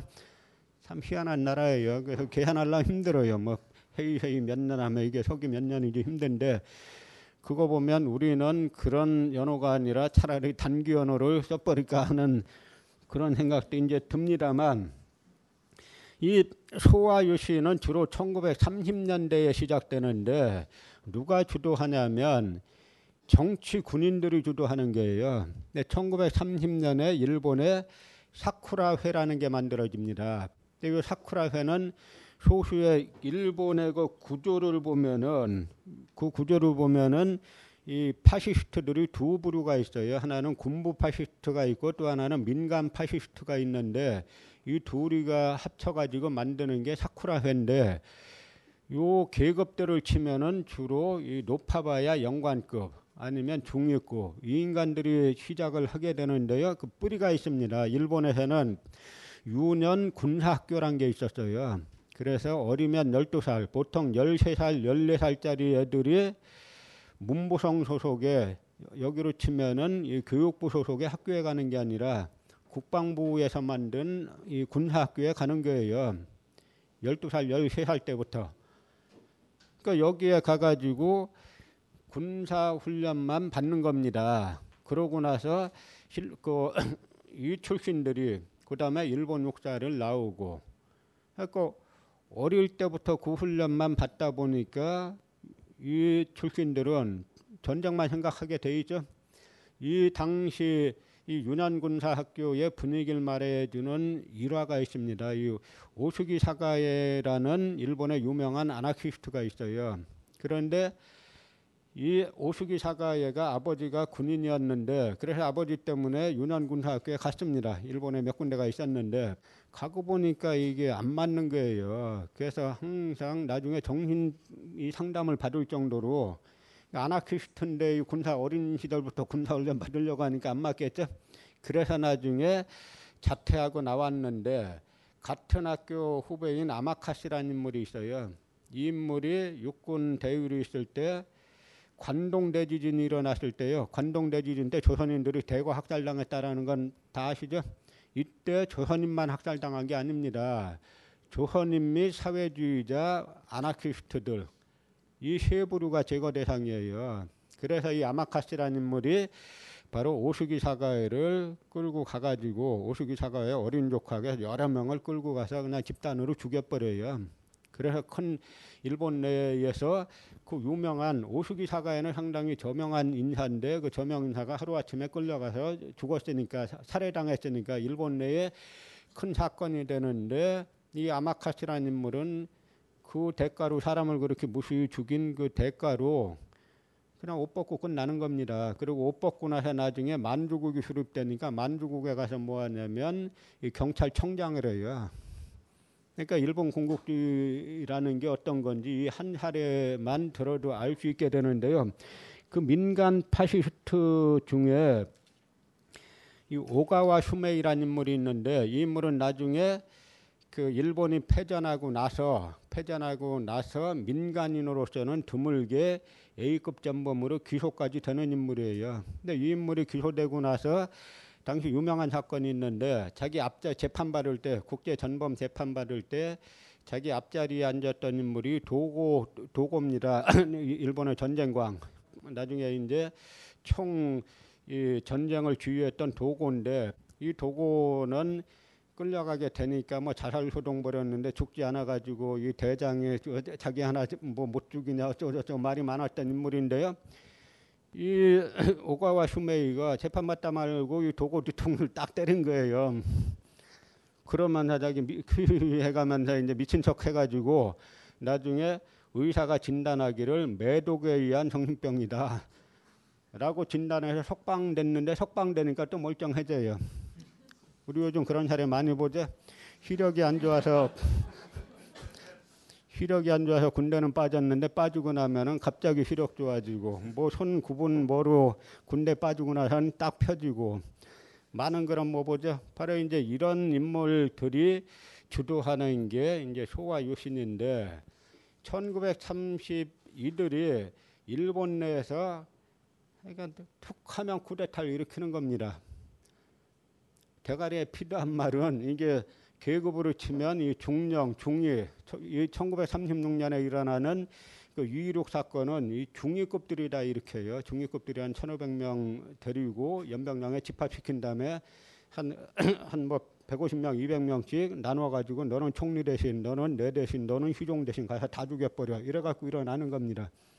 그런데 이 유이륙 사건 이후에 유이륙 사건이 사실은 이, 이들이 일으키는 게 소위 말하는 일본 군부의 통제파가 있고 황도파가 있는데 통제파는 약간 있는 집 자식들이고 이 황도파는 좀 없는 집 자식들이에요. 없는 집 자식들이 있는 집 자식들하고 싸워서 이기려면 어떻게 해야 되겠어요? 더 센 걸 내거려야 되겠죠? 그러니까 이들은 툭하면 천황봉대라는 미명하에 천황봉대를 천황의 직접 통치를 그런 체제를 실현한다라는 미명하에 각종 쿠데타를 일으키는데 쿠데타 항상 일으킬 때마다 하는 게 뭐냐면 정당 해체 약화, 그다음에 의회 약화, 그다음에 언론 약화. 뭐하고 많이 닮아 있죠? 여러분도 우리나라 보면은 툭하면 뭘그 의회 국회에서 싸운다고 뭐라 그러잖아요. 싸운다고 뭐라 그러는 사람들이 비정상이에요. 아, 국회는 서로 다른 당파 생각이 다른 당파가 들어가 있는데 당연히 싸워야지 국회의원들은 우리가 남이가 해가지고 서로 어, 서로 어울려 가지고 놀아나면은 그 피해는 누가 봅니까? 국민들이 보게 돼 있잖아요. 그래서 이 국회에서 정쟁을 하는 거를 혐오하는 분위기를 누가 만드느냐? 국회에서 정쟁하는 걸 혐오하는 분위기를 만듦으로써 이득을 누가 취하느냐? 이걸 봐야 됩니다. 항상 그 만드는 사람들이 있어요. 그래서 제가 항상 늘상 말씀드리는 게 현상에 이 분개하지 말고 본질을 보라고 말씀드리죠. 이 현상을 만드는 그 본질들은 그런데요, 이들이 1930년대 초반부터 하여간 쿠데타 이따게 일어나려고 하다가 심지어는 쿠데타 일어나기 뭐 2, 3일 전에 그 핵심을 체포했는데 어디서 잡히냐면 요정에서 귀향들 끼고 술 먹다가 잡혀요. 말로는 구국 어쩌고 저쩌고 해놓고 행태는 딱 이제 그 행태랍니다. 그러다가 이들이 일으키는 게 1931년 9월 18일에 만주사변인데요. 일본이 도발하는 공식이 있어요. 일본 도발하는 공식이 뭐냐면 항상 자작극을 벌여놓고 그걸 빌미로 들어가는 겁니다. 그 유명한 사건들이 여러 개가 있는데 이 자작극 사건 중에 하나가 1920년대 훈춘 사건이란 게 있죠. 이건 뭐냐면 독립군 우리나라 이쪽 만주 지역에 모여 있는 이 무장 독립 부대를 그 싹질이 해야 되는데 싹질이 해야 되는데 들어갈 정규군이 들어갈 대규모 파병할 명분이 없지 않습니까? 그러니까 독립군 체포한다고 소규모 몇십 명 단위 뭐한 1, 200명 단위는 들어갈 수 있는데 만 명 이상 들어가려면 이게 어쨌든 전쟁이 되니까 그러니까 어떻게 하냐면 장강호라는 마적 두목에게 돈을 주고 야 우리 영사관 좀 습격해줘 하는 겁니다. 대신에 우리 일본인은 죽이지 마 이러는 거죠. 그래서 훈춘 사건을 조작해서 이 마적 장강호가 400명을 동원해서 훈춘 공사관을 영사관을 공격합니다.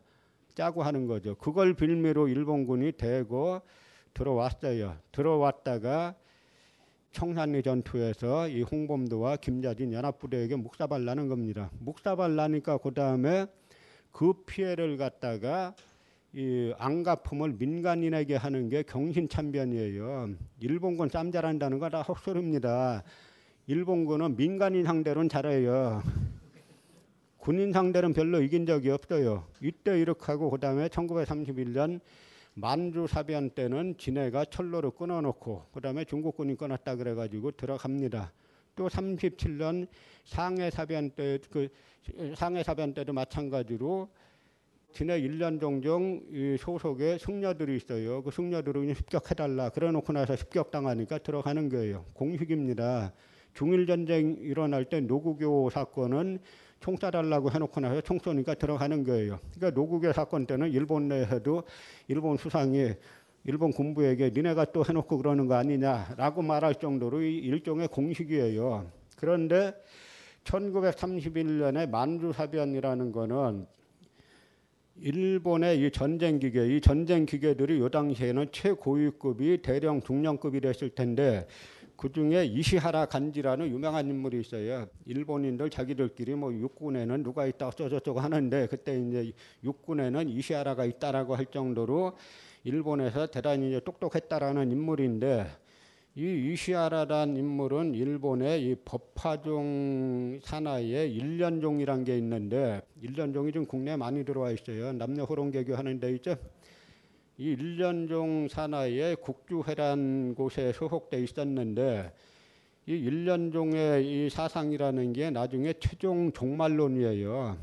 그래서 이시아라 간지가 거기 들어가고 나서 자기 나름의 이 일련종을 받아들여 가지고 세계 최종 전쟁론을 만듭니다. 혼자 구상한 게 아니라 책자로 만들어서 일본 군부의 필독조예요. 이게 뭐냐면 현재 세계를 보니까 네 개로 나눠져 있다. 하나는 이 소련 중심의 러, 시아 중심의 요 세력들, 하나는 유럽 세력들, 하나는 미국 중심의 세력, 하나는 일본 중심의 아시아. 근데 이게 중간에 서로 경쟁을 해가지고 나중에 최후로는 누가 남냐면 일본과 미국 두 세력이 남는데 이 둘이 아마겟돈 대전쟁을 벌여가지고 이기는 쪽이 세계를 영구히 차지한다. 이게 세계 최종 전쟁론이에요. 미친놈이죠? 근데 이 미친놈의 구도가 그대로 실현된 거예요. 그래서 이 세계 최종 전쟁론의 1단계로 이시야라 간지가 만주를 들어가는 겁니다. 그런데 만주 들어갈 때 당시 수상이 신문 보고 알아요. 중령인데 계급이 중령 계급이 남의 나라 그냥 들어간 거예요. 침략한 거예요. 신문 보고합니다. 그런데 이 당시가 일본 군부의 침략 행위를 볼 때는 반드시 우리가 뭘 봐야 되냐면 경제를 봐야 돼요. 1929년 대공황이 있죠. 1930년에 일본 경제가 묵사발라요. 그래서 실업자가 300만이 됩니다. 그러니까 항상 이 경제난 해소 수단으로 일본이 확전을 하는 거예요. 그래서 만주사변 일으키고 나서 처음에는 일본 언론들로 좀 비난하는 척하다가 이게 장개석이 일본군이 장개석과 만주군벌 장학량이 일본군이 들어온다는 걸 알았어요. 알았는데 그 당시 장학량은 병을 치료하기 위해서 북경의 협화위원회 입원해 있었는데 장개석이 일본이 도발할 것 같은데 맞서 싸우지 말고 퇴각해서 국제연합에 제소하자 이렇게 제안을 합니다. 그래서 장학량이 그 제안을 받아들여서 일본군이 들어왔을 때 싸우지 않고 동북군 30만이 빠지는 거예요. 장개석이 사실은 이때 망한 겁니다. 이때 동북군이 맞서 싸웠으면은 관동군, 저 일본군 저 별거 아닌 군대예요. 주- 중국군이 비록 오합지졸이라 할지라도 30만이 맞서서 싸웠으면 그렇게 점령 못하는 겁니다. 근데 이때 퇴각전소를 쓰면서 부조항 정책을 쓰면서 만주를 손쉽게 점령하고 그 다음 1932년 날짜를 3월 1일 날에 만주국을 수립하죠. 부위를 데려다가 마지막 황제 부위 데려다가 만주국을 수립하니까 대히트를 친 겁니다. 일본 이쪽에서는. 그래서 이 대히트 이후에 일본 언론들도 이제는 군부에 대한 칭송 일변도로 가는 거예요. 만주를 먹고 나니까 경제를 갑자기 경제 특수되고 이 만주가 또 지하 자원이 엄청 많지 않습니까? 그런 와중에 그래서 이 이시하라 간지는 만주를 튼튼하게 중공업 기지로 태- 세워가지고 세계 최종 전쟁에 대비한다 이렇게 됐는데 일본 군부의 전쟁 기계들이 어, 이시하라 간지가 저렇게 히트 친 거 보니까 자기도 하고 싶다 이거예요. 그래서 1937년도에 중국을 본격 들어가는 겁니다. 이때 중일 전쟁 일으킬 때 히로히도가 당시 그 육군 대신에게 물어요. 중국하고 전쟁하면은 얼마나 걸릴 것 같냐? 한 달이면 끝납니다. 그래서 들어갔는데 장개석이 만주는 장학량 거니까 그냥 싸우지 말자 했겠지만 중국을 다 먹겠다는데 장개석이 그냥 그 줄 수는 없잖아요. 그래서 장개석의 국민군이 격렬하게 저항을 하니까 그때부터 제동이 걸리기 시작하는 겁니다. 그래서 당시 그 국민정부의 수도가 남경인데요. 남경만 점령하면 전쟁 끝나는 줄 알았어요. 일본군들이. 그래서 남경에 전군을 모아가지고 공격하는데 장개석도 여기서 저항전선을 펼칩니다. 그 점령 못해요. 그러다가 장개석이 더 이상 남경을 사수하는 것보다는 전략적 퇴각하는 게 낫겠다라고 해가지고 자 사천성 중경을 수도로 선포하고 거기를 천도하겠다라고 선포하고 중간 수도는 무한이다 이렇게 되는 겁니다.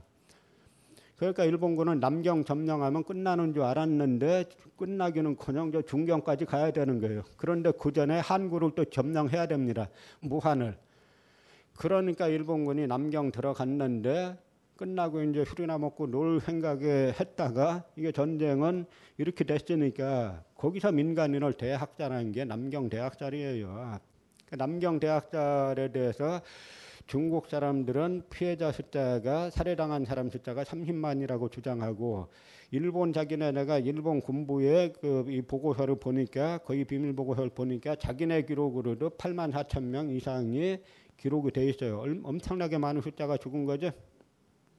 그랬는데 이때 남경 점령 당하고 나서 모택동에 지구전을 노남 논지구전이라는 그 이, 이 연설을 해요. 글을 쓰는데 여기서 뭐라고 하냐면 중국 전쟁은 중일 전쟁은 3단계다. 1단계는 일본의 전략적 공세기와 우리의 전략적 수비기. 2단계는 그 중국이 일단 그 일본이 전략적으로 이 들어와 가지고 일정 정도 차지했지 않습니까? 그다음에 자기네의 준비기 이 중국의 준비기 3단계는 일본의 전략적 수세기와 그 아군의 공세기 이렇게 셋으로 나누는데 그래서 지구전이죠. 모택동이 뭐라 그러냐면 중국 전쟁은 아직 시작도 안 했다. 1단계도 아직 안 끝났다. 이 영광급 장교들하고 모택동하고는 급 자체가 달라요. 바라보는 전국을 바라보는 이게 이 영광급 장교는 그냥 남경만 점령하면 끝나는 줄 알고 영광급뿐만 아니라 이때는 일본 군부의 장군들도 그냥 그렇게 끝나는 줄 알고 들어갔습니다. 그러다가 수렁에 빠진 거예요. 이 모택동에 뭐 16자전법 뭐 저기 어 공격하면 우린 퇴각하고 뭐 주덕의 12자전법 그런 여러 가지가 있죠. 그게 다 뭐냐면 일본은 도시와 도시만 점령한 거예요. 그런데 도시와 도시 사이를 점령했는데 군수물자를 줘야 되지 않습니까? 그런데 철로라는 거는 30cm만 끊으면 기차 못 다니잖아요. 도로도 마찬가지로 1m만 끊으면 못 다니지 않습니까? 그러니까 전 철로로 경비를 해야 돼요. 안 할 수 없고 잠시 빠지면 철로 끊어놓고 잡으러 가면 도망가고 가만히 있으면 주위에 와가지고 계속 소요 일으키고 일본이 이긴 게 아니에요.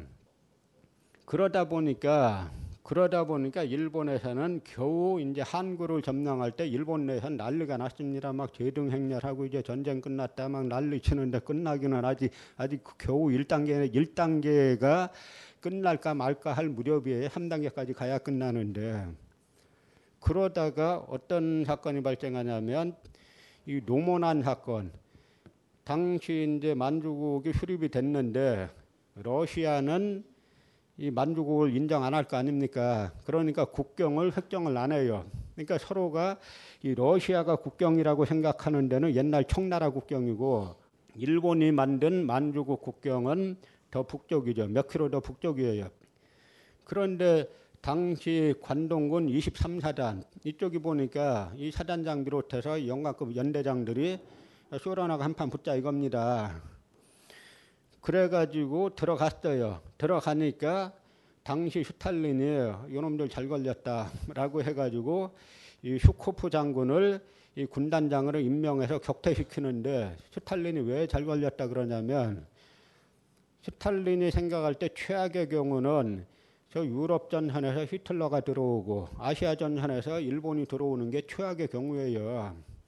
그런데 히틀러가 들어오기 전에 일본이 먼저 들어왔죠.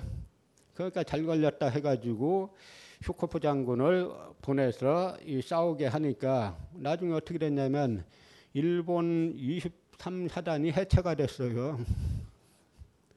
전멸했습니다.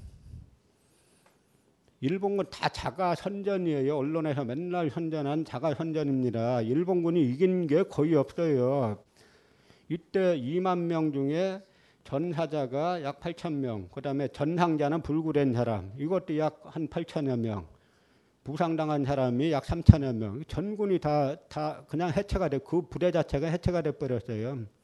그러니까 그 다음에는 일본이 우리 북쪽은 앞으로 쳐다보지도 말자.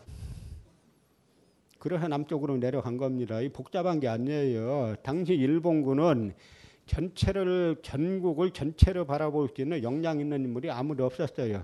근데 단지 이시하라 간지는 중일 전쟁으로 확대하고 하는 걸 반대합니다. 왜냐하면 아직 우리는 준비기다라는 거죠. 그래서 이시하라 간지가 중일 전쟁으로 확대되는 걸 반대하는 바람에 그나마 나중에 군사 재판에 군사 재판에 A급 잠범으로 기소가 돼야 되는데 기소가 안 되고 이, 그야말로 이제 무사하게 되는데요. 아까 말씀드린 이일육 사건 이 일어나서 당시 수상 수상집에 한 100여 명이 들어가서 죽이려고 하니까 이 수상이 후닥닥 누가 들어오니까 숨었어요. 숨고 매젠가 처남인가가 잘못 놀러 왔다가 이게 군사들이 기껏 뭐 그 지휘관은 중위 소위고 나중에 일반 병들이니까 수상 얼굴을 본 적이 별로 없잖아요.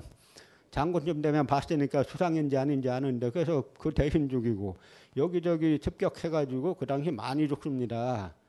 그런데 이 군대들이 천왕봉대를 내 걸었는데 실수한 게 뭐냐면 히로이도의 휘종장을 또 죽여요.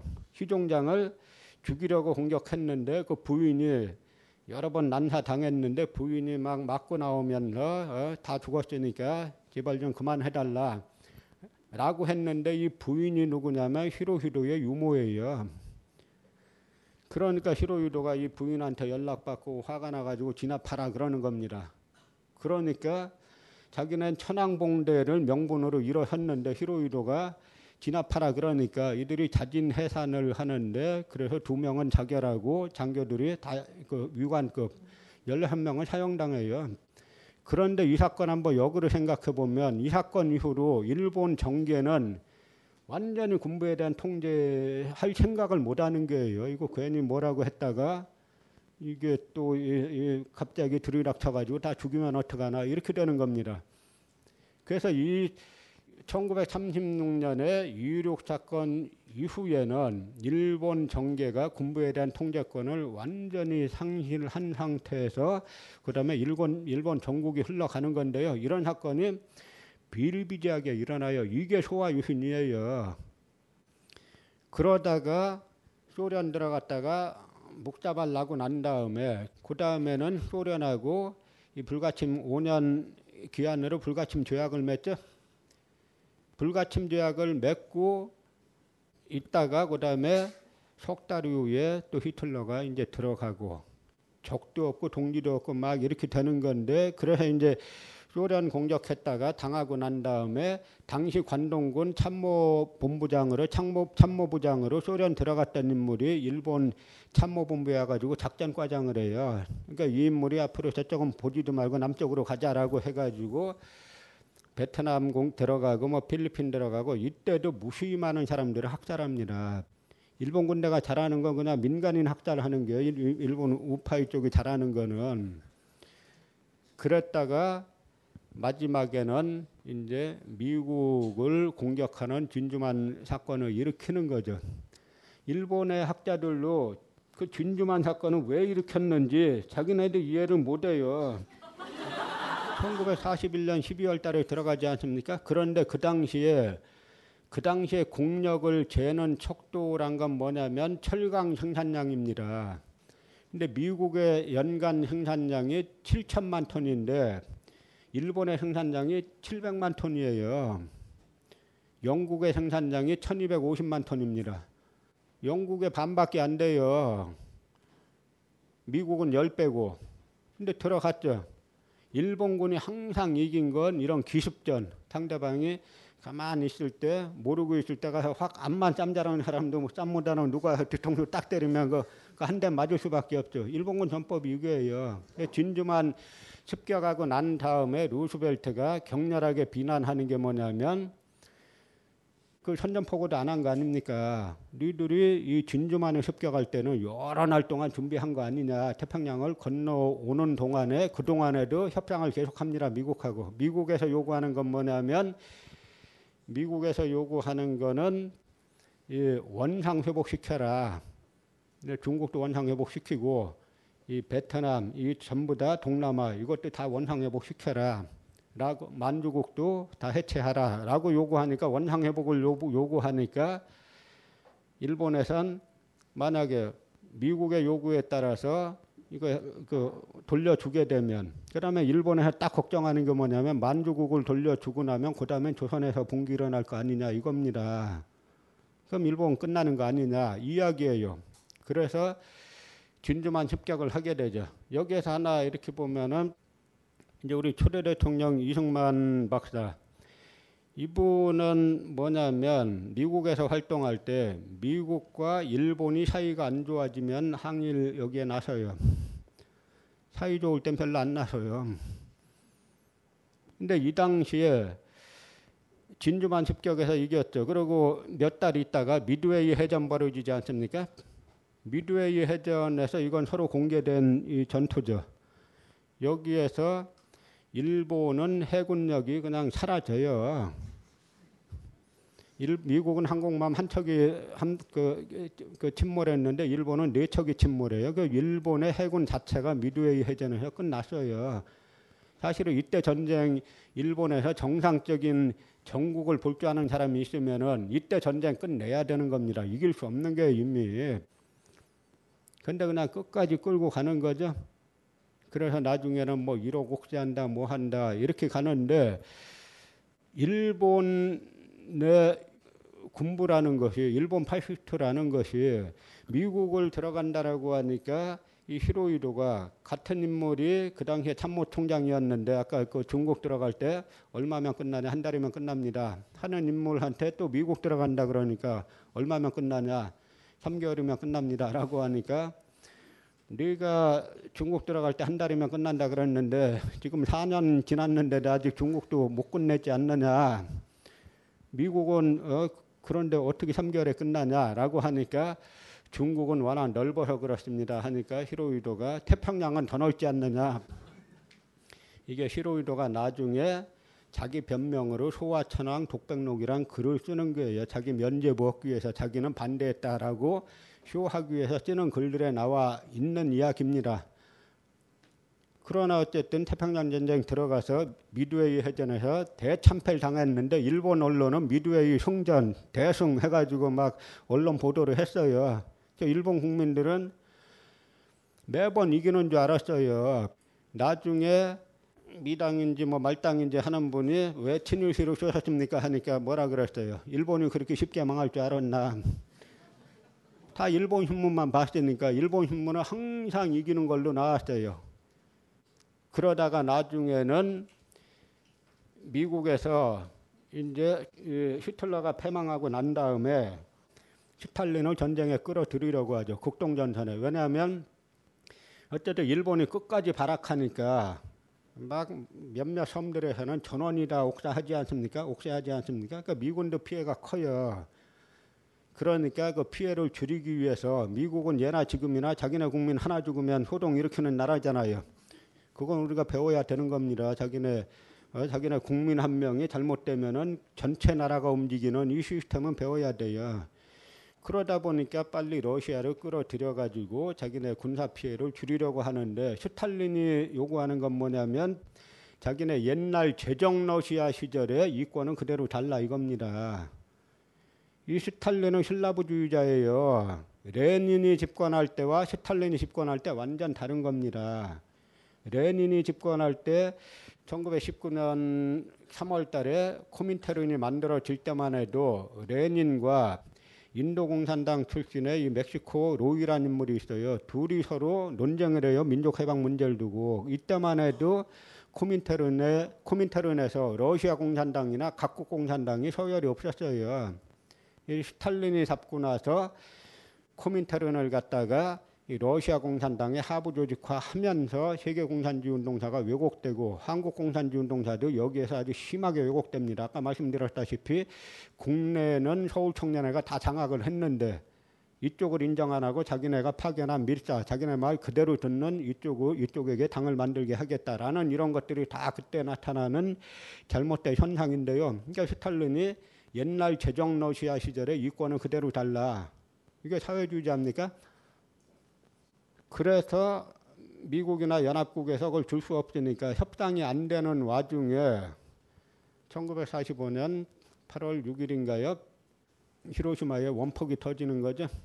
그리고 8월 9일 날 나가사키에 또 원폭이 터집니다. 이때 미국과 소련이 협상하는 걸 보면 미국이 계속 참전을 요구하다가 어느 순간에 참전 요구를 안 해요. 그때가 언제냐면 원자폭탄 완성했을 때입니다.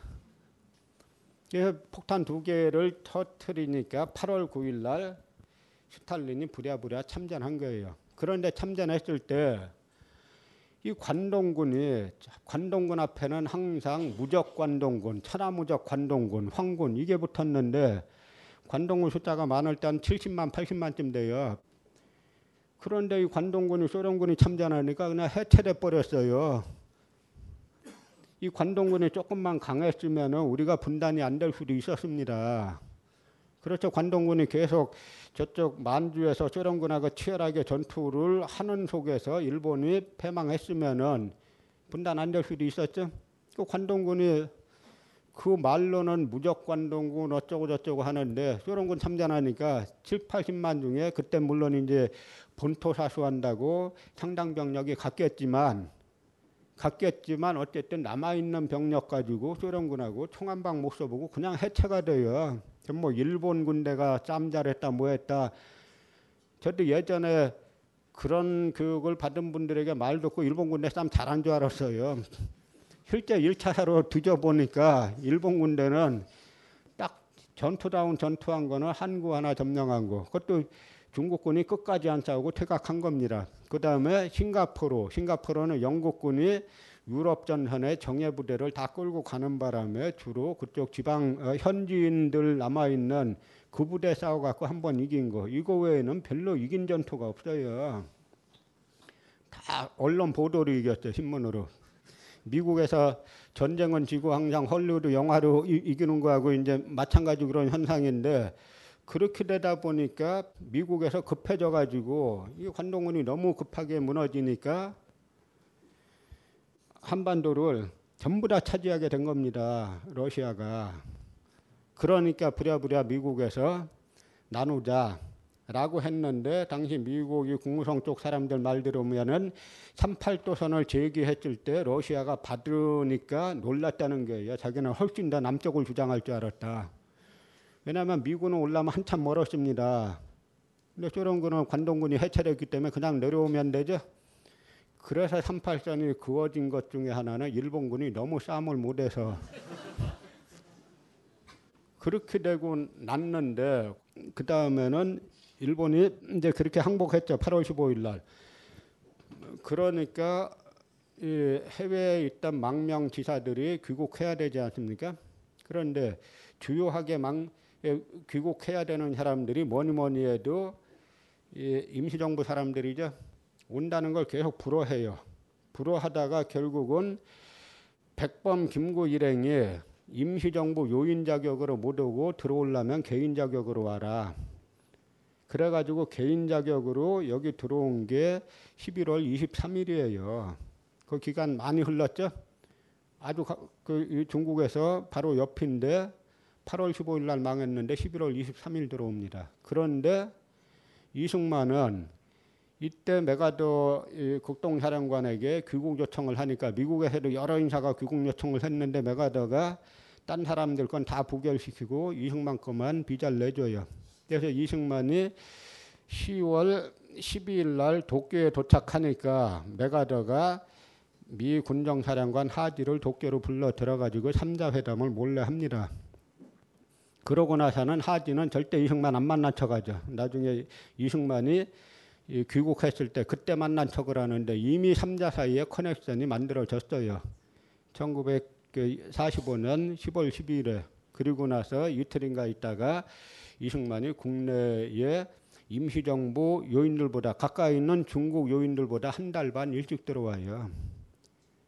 마찬가지로 저 북한에서도 당시 사회주의 세력 중에 가장 무장력이 센 부대는 연안파라고 불렸던 조선의용군 있죠.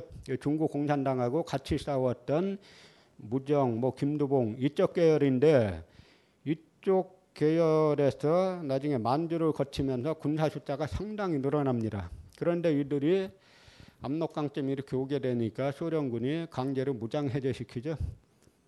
그러고 나서 그다음에 김일성이 처음에는 만주에서 독립운동 하다 온 것처럼 해가지고 만주 쪽으로 이렇게 올라 그랬는데 상황이 여의치가 않았어요. 그래가지고 다시 돌아갔다가 쇼론에서 제공하는 푸카초프호를 타고 배를 타고 원산으로 도착하는 게 이게 9월 19일이에요. 그러니까 남북한이 다 마찬가지로 이 소련의 지지를 받는 김일성, 그 다음에 이 미국의 지지를 받는 이승만, 양쪽 세력이 가장 그 커넥션, 그 강대 강대국의 커넥션을 가지고 귀국을 하게 되면서 한국 현대사가 근본적으로 이상한 방향으로 흘러가게 되는 건데요. 또 하나 일본에서는 어떤 일이 있었냐면 일본이 어쨌든 미국도 상당히 많이 죽었습니다. 일본은 말할 것도 없고 일본은 그 당시에 민간인 약 뭐 한 180만 명을 포함해 가지고 전체 500만 명 이상이 태평양 전쟁에 희생됐어요. 그러니까 일본인들에게 니네 그렇게 많은 사람들이 희생당하고 단 한 평의 땅이라도 넓혔냐? 니네 군사가 죽을 때는 다 박수 다 박수 쳤다 사람들이 그렇게 하는데 미군도 일본이 끝까지 저항하면서 상당한 숫자가 죽었기 때문에 처음에 당초 미국은 국동 정책이 중국에서 중국 국공 내전에서 장개석이 승리하는 걸 전제로 해가지고 중국을 소련 공산주의를 막는 중국을 보루로 삼고 일본의 철저한 전후 청산을 목표로 삼았어요. 처음에는 한반도는 별로 안중에 없었어요. 사실은 중국 아니면 일본이었죠. 그런데 예상을 뒤엎고 모택동 이겼지 않습니까? 그렇게 되니까 미국에서 반공의 보루를 일본으로 삼은 겁니다. 그래서 그 이전에 이 A급 전범으로 기소했던 많은 인물들 이들을 갖다가 대거 석방시켜 주는 거예요. 그 중에 한 명이 지금 이 아베의 그 외할아버지인 귀신오부 숙계죠. 이 귀신오부 숙계도 A급 전범으로 기소가 됩니다. 원래 정상적인 상황이면은 다 사형당했어야 될 인물인데 이 아베 신조 집안에는 A급 전범이 세 명이나 있어요. 그 중에 한 명은 그 야스쿠니 신사에 거기 그 참배되어 있는 인물이에요. 그러니까 아베에게 뭐 과거사에 대한 뭐 반성을 요구하고 이건 그 자체가 말이 안 되는 이야기예요. 그렇게 되면서 일본이 원래는 그래서 미국에서는 공직 추방령을 내려가지고 다 이 전범들은 다 공직에서 추방시켰다가 그 명을 해제시키면서 해제시키면서 다시 이 구구 세력들이 자민당으로 결집해가지고 지금 현재 일본의 구구파를 형성하는 겁니다. 근데 일본은 지금 아베가 하는 아베 개혁 저건 100% 실패하게 돼 있어요. 왜냐? 일본이 그 당시에 37년에 중국 들어가고 그다음에 미국 쳐들어가고 할 때는 항상 일본의 공황기예요. 일본 경제가 안 좋을 때. 근데 지금은 아베 신조가 이 군사적 침략을 옵션으로 사용할 수 없지 않습니까? 그러면 헛거예요. 일본이 지금 어딜 들어갈 거예요? 한국을 침략할 거예요? 북한 침략할 거예요? 중국을 들어갈 겁니까? 대만 들어갈 겁니까? 안 되죠? 그러니까 자기들끼리 이렇게 이웃 국가들하고 사이나 엄청 안 좋아졌다가 자기네 망하는데 제가 볼 때는 일본 국민들이 아베 이쪽 체제를 빨리 청산 안 하면 일본은 앞으로 앞으로 몰락해가지고 영원히 가망이 없어요. 아까 말씀드렸다시피 일본 군부가 세상 물정 모르고 막 날뛰지 않았습니까? 전 지금 일본 마찬가지라고 봐요. 세상이 다 변했는데 변했는데 자기네만 그런 구급화 정책을 펼치고 지금 뭐 보니까 일본만 그런 것 같진 않은데 그러니까 세상은 이미 변해서 한참 나왔는데 그 과거로 자꾸 돌아가려고 하지 않습니까? 그게 성공하겠어요? 그래서 이제는 이제는 우리가 이런 문제 제가 아까 말씀드렸다시피 저 일본 군부가 상당히 강한 줄 알았어요. 그러면 1차 사료를 보니까 이건 실제 보니까 이긴 게 없어요. 그냥 민간인 학살이나 잘했죠. 그러고 실제 정규군하고 붙었을 땐 소련에 박살나고 미국에 박살나고 중국군하고도 의미 의미 있게 이겨본 적은 그 한국 점령했을 때 외에는 별로 없어요. 그래서 이제는 우리 사회가 지금 갖고 있는 여러 문제들, 이 여러 문제들을 제가 어떻게 볼 때는 이 역사 문제가 정리가 안 돼서 그래요. 우리가 좌우를 나눌 때 우리의 우는 누가 돼야 됩니까? 백범 김구가 되고 어? 우사 김규식 선생이 되고 도산 안창호 선생이 우가 돼야 되는 거죠. 일제시대 때 나라 팔아먹고 친이라고 했던 인물들이 우가 될 수는 없죠. 좌도 마찬가지로 제가 이 조봉암 선생이 사형당한 사건이 대단히 중요하다라고 보는 게 조봉암 선생, 조봉암이란 분은 3.1운동부터 가담해가지고 일본 유학생 시절부터 사회주의 운동에 투신했다가 1925년 조선공산당이 만들어졌을 때 중앙 간부 중에 한 명이에요. 중앙 전형위원입니다. 그래서 아주 이 초기부터 이 공산주의 활동을 하다가 그 다음에 해방 직후에 박헌영과 결별하고 그다음에 소위 혁신계 운동을 하는데 혁신계 운동이라는 게 사회민주주의 운동입니다. 그래서 이 조봉암 이쪽 계열이 진보당 계열이 그 당시에 표를 상당히 많이 받지 않았습니까? 그래서 사실은 한국이 정상국가로 가려면은 이 백범 김구 계열 사실은 한독당 이쪽 계열이 우파가 되고 자유민주주의 정당이 되고 이쪽 이 사회민주주의를 추구하는 죽단조봉암 이런 쪽 계열이 삼인당이 되고 그래서 양자가 경쟁을 하는 유럽식 정당 시스템으로 가야 정상인 거예요. 근데 우린 그렇게 못 간 결과 지금 보면 논쟁하는 것들 보면 이 창피할 정도로 저 차원의 논쟁들을 자꾸 하고 있잖아요. 그게 어떻게 우가 됩니까? 그이 소위 말하는 식민지 근대화론자들 이 사람들은 뭐냐면 식민지 근대화론이란 건 뭐냐면 일제 식민사학 중에 하나인 정체성론.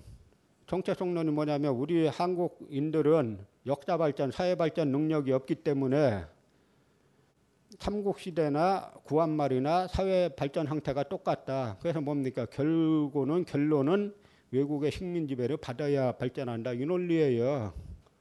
그런데 일본 지금 아베가 하는 이 구구 정책은 뭐냐면 자기네가 과거 한때 만주국도 세워보고 중국도 들어가 보고 동남아 좀 점령해봤던 제국에 대한 향수죠. 제국을 운영했던 데 대한 향수. 이 한국의 이 그 식민지 근대화론자들은 뭐에 대한 향수냐? 이게 노예 생활한 데 대한 향수잖아요. 제가 노예 생활하면서 나는 마름했다, 뭐했다 하는 그 향수지 않습니까? 그러니까 이들이 자꾸 자기네가 분리하니까 이걸 갖다 좌우 논쟁으로 희석화시켜서 마치 자기네가 우인 것처럼 그게 어떻게 우가 됩니까? 매국이지 나라 팔아먹은 세력이지. 우리가 여러분들이 현상이 그렇게 나온다라고 해가지고 그걸 갖다 그대로 본질로 받아들이시면 안 되는 겁니다. 반드시 아, 이거는 정리를 딱딱 해야 돼요. 그래서 정상적인 우는 이쪽이고 정상적인 좌는 이쪽이고 우리 사회가 이쪽으로 나가야 된다라는 목소리를 저나 여러분들이나 같이 꾸준히 낼 때 한국 사회가 바뀌리라고 생각합니다.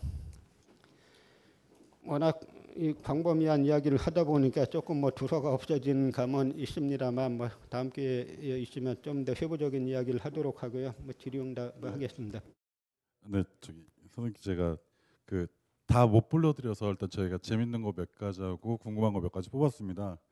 어, 일단 그 개인적인 뭐 내용도 좀 있는 것 같은데요. 그 읽어드리겠습니다, 선생님. 그 사업을 하다가 요즘 좀 잘 안 돼서 한간차에 외조부를 찾아보기로 했습니다.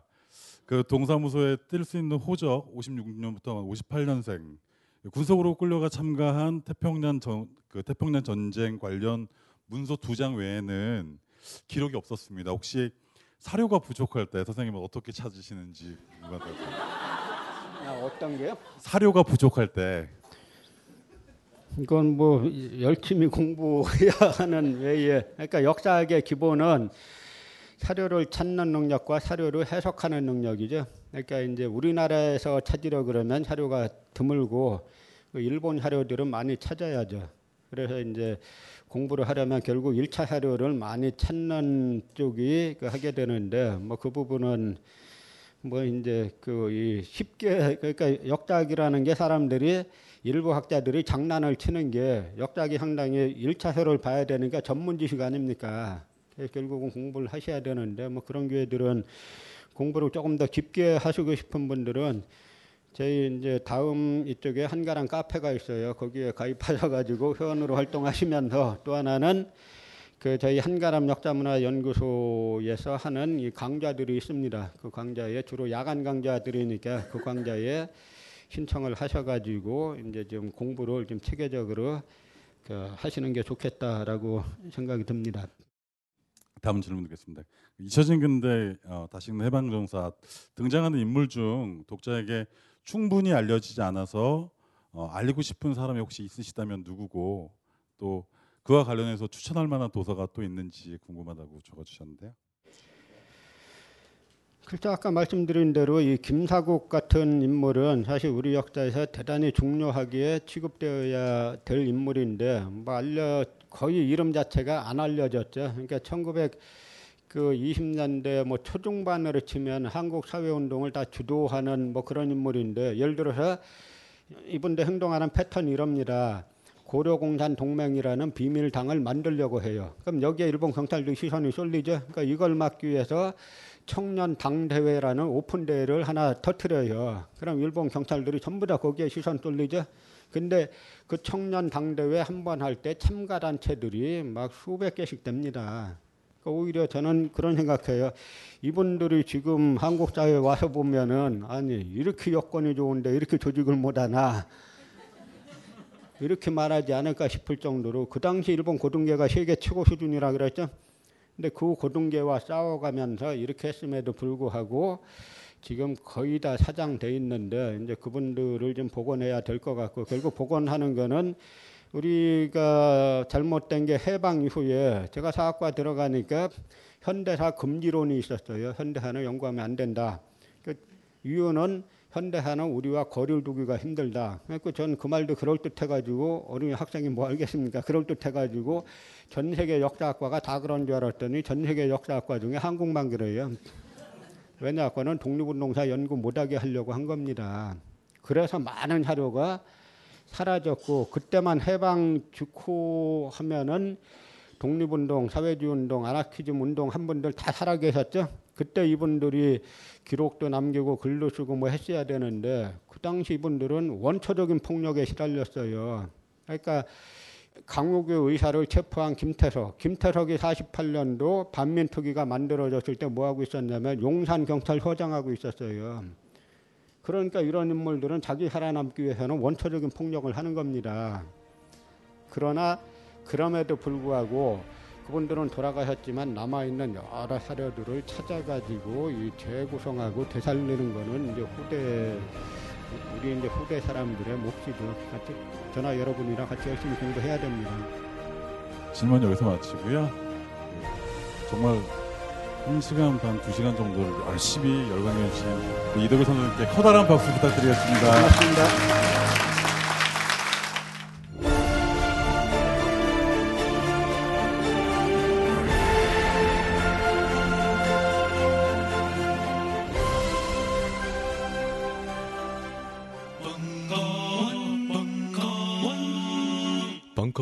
Radio.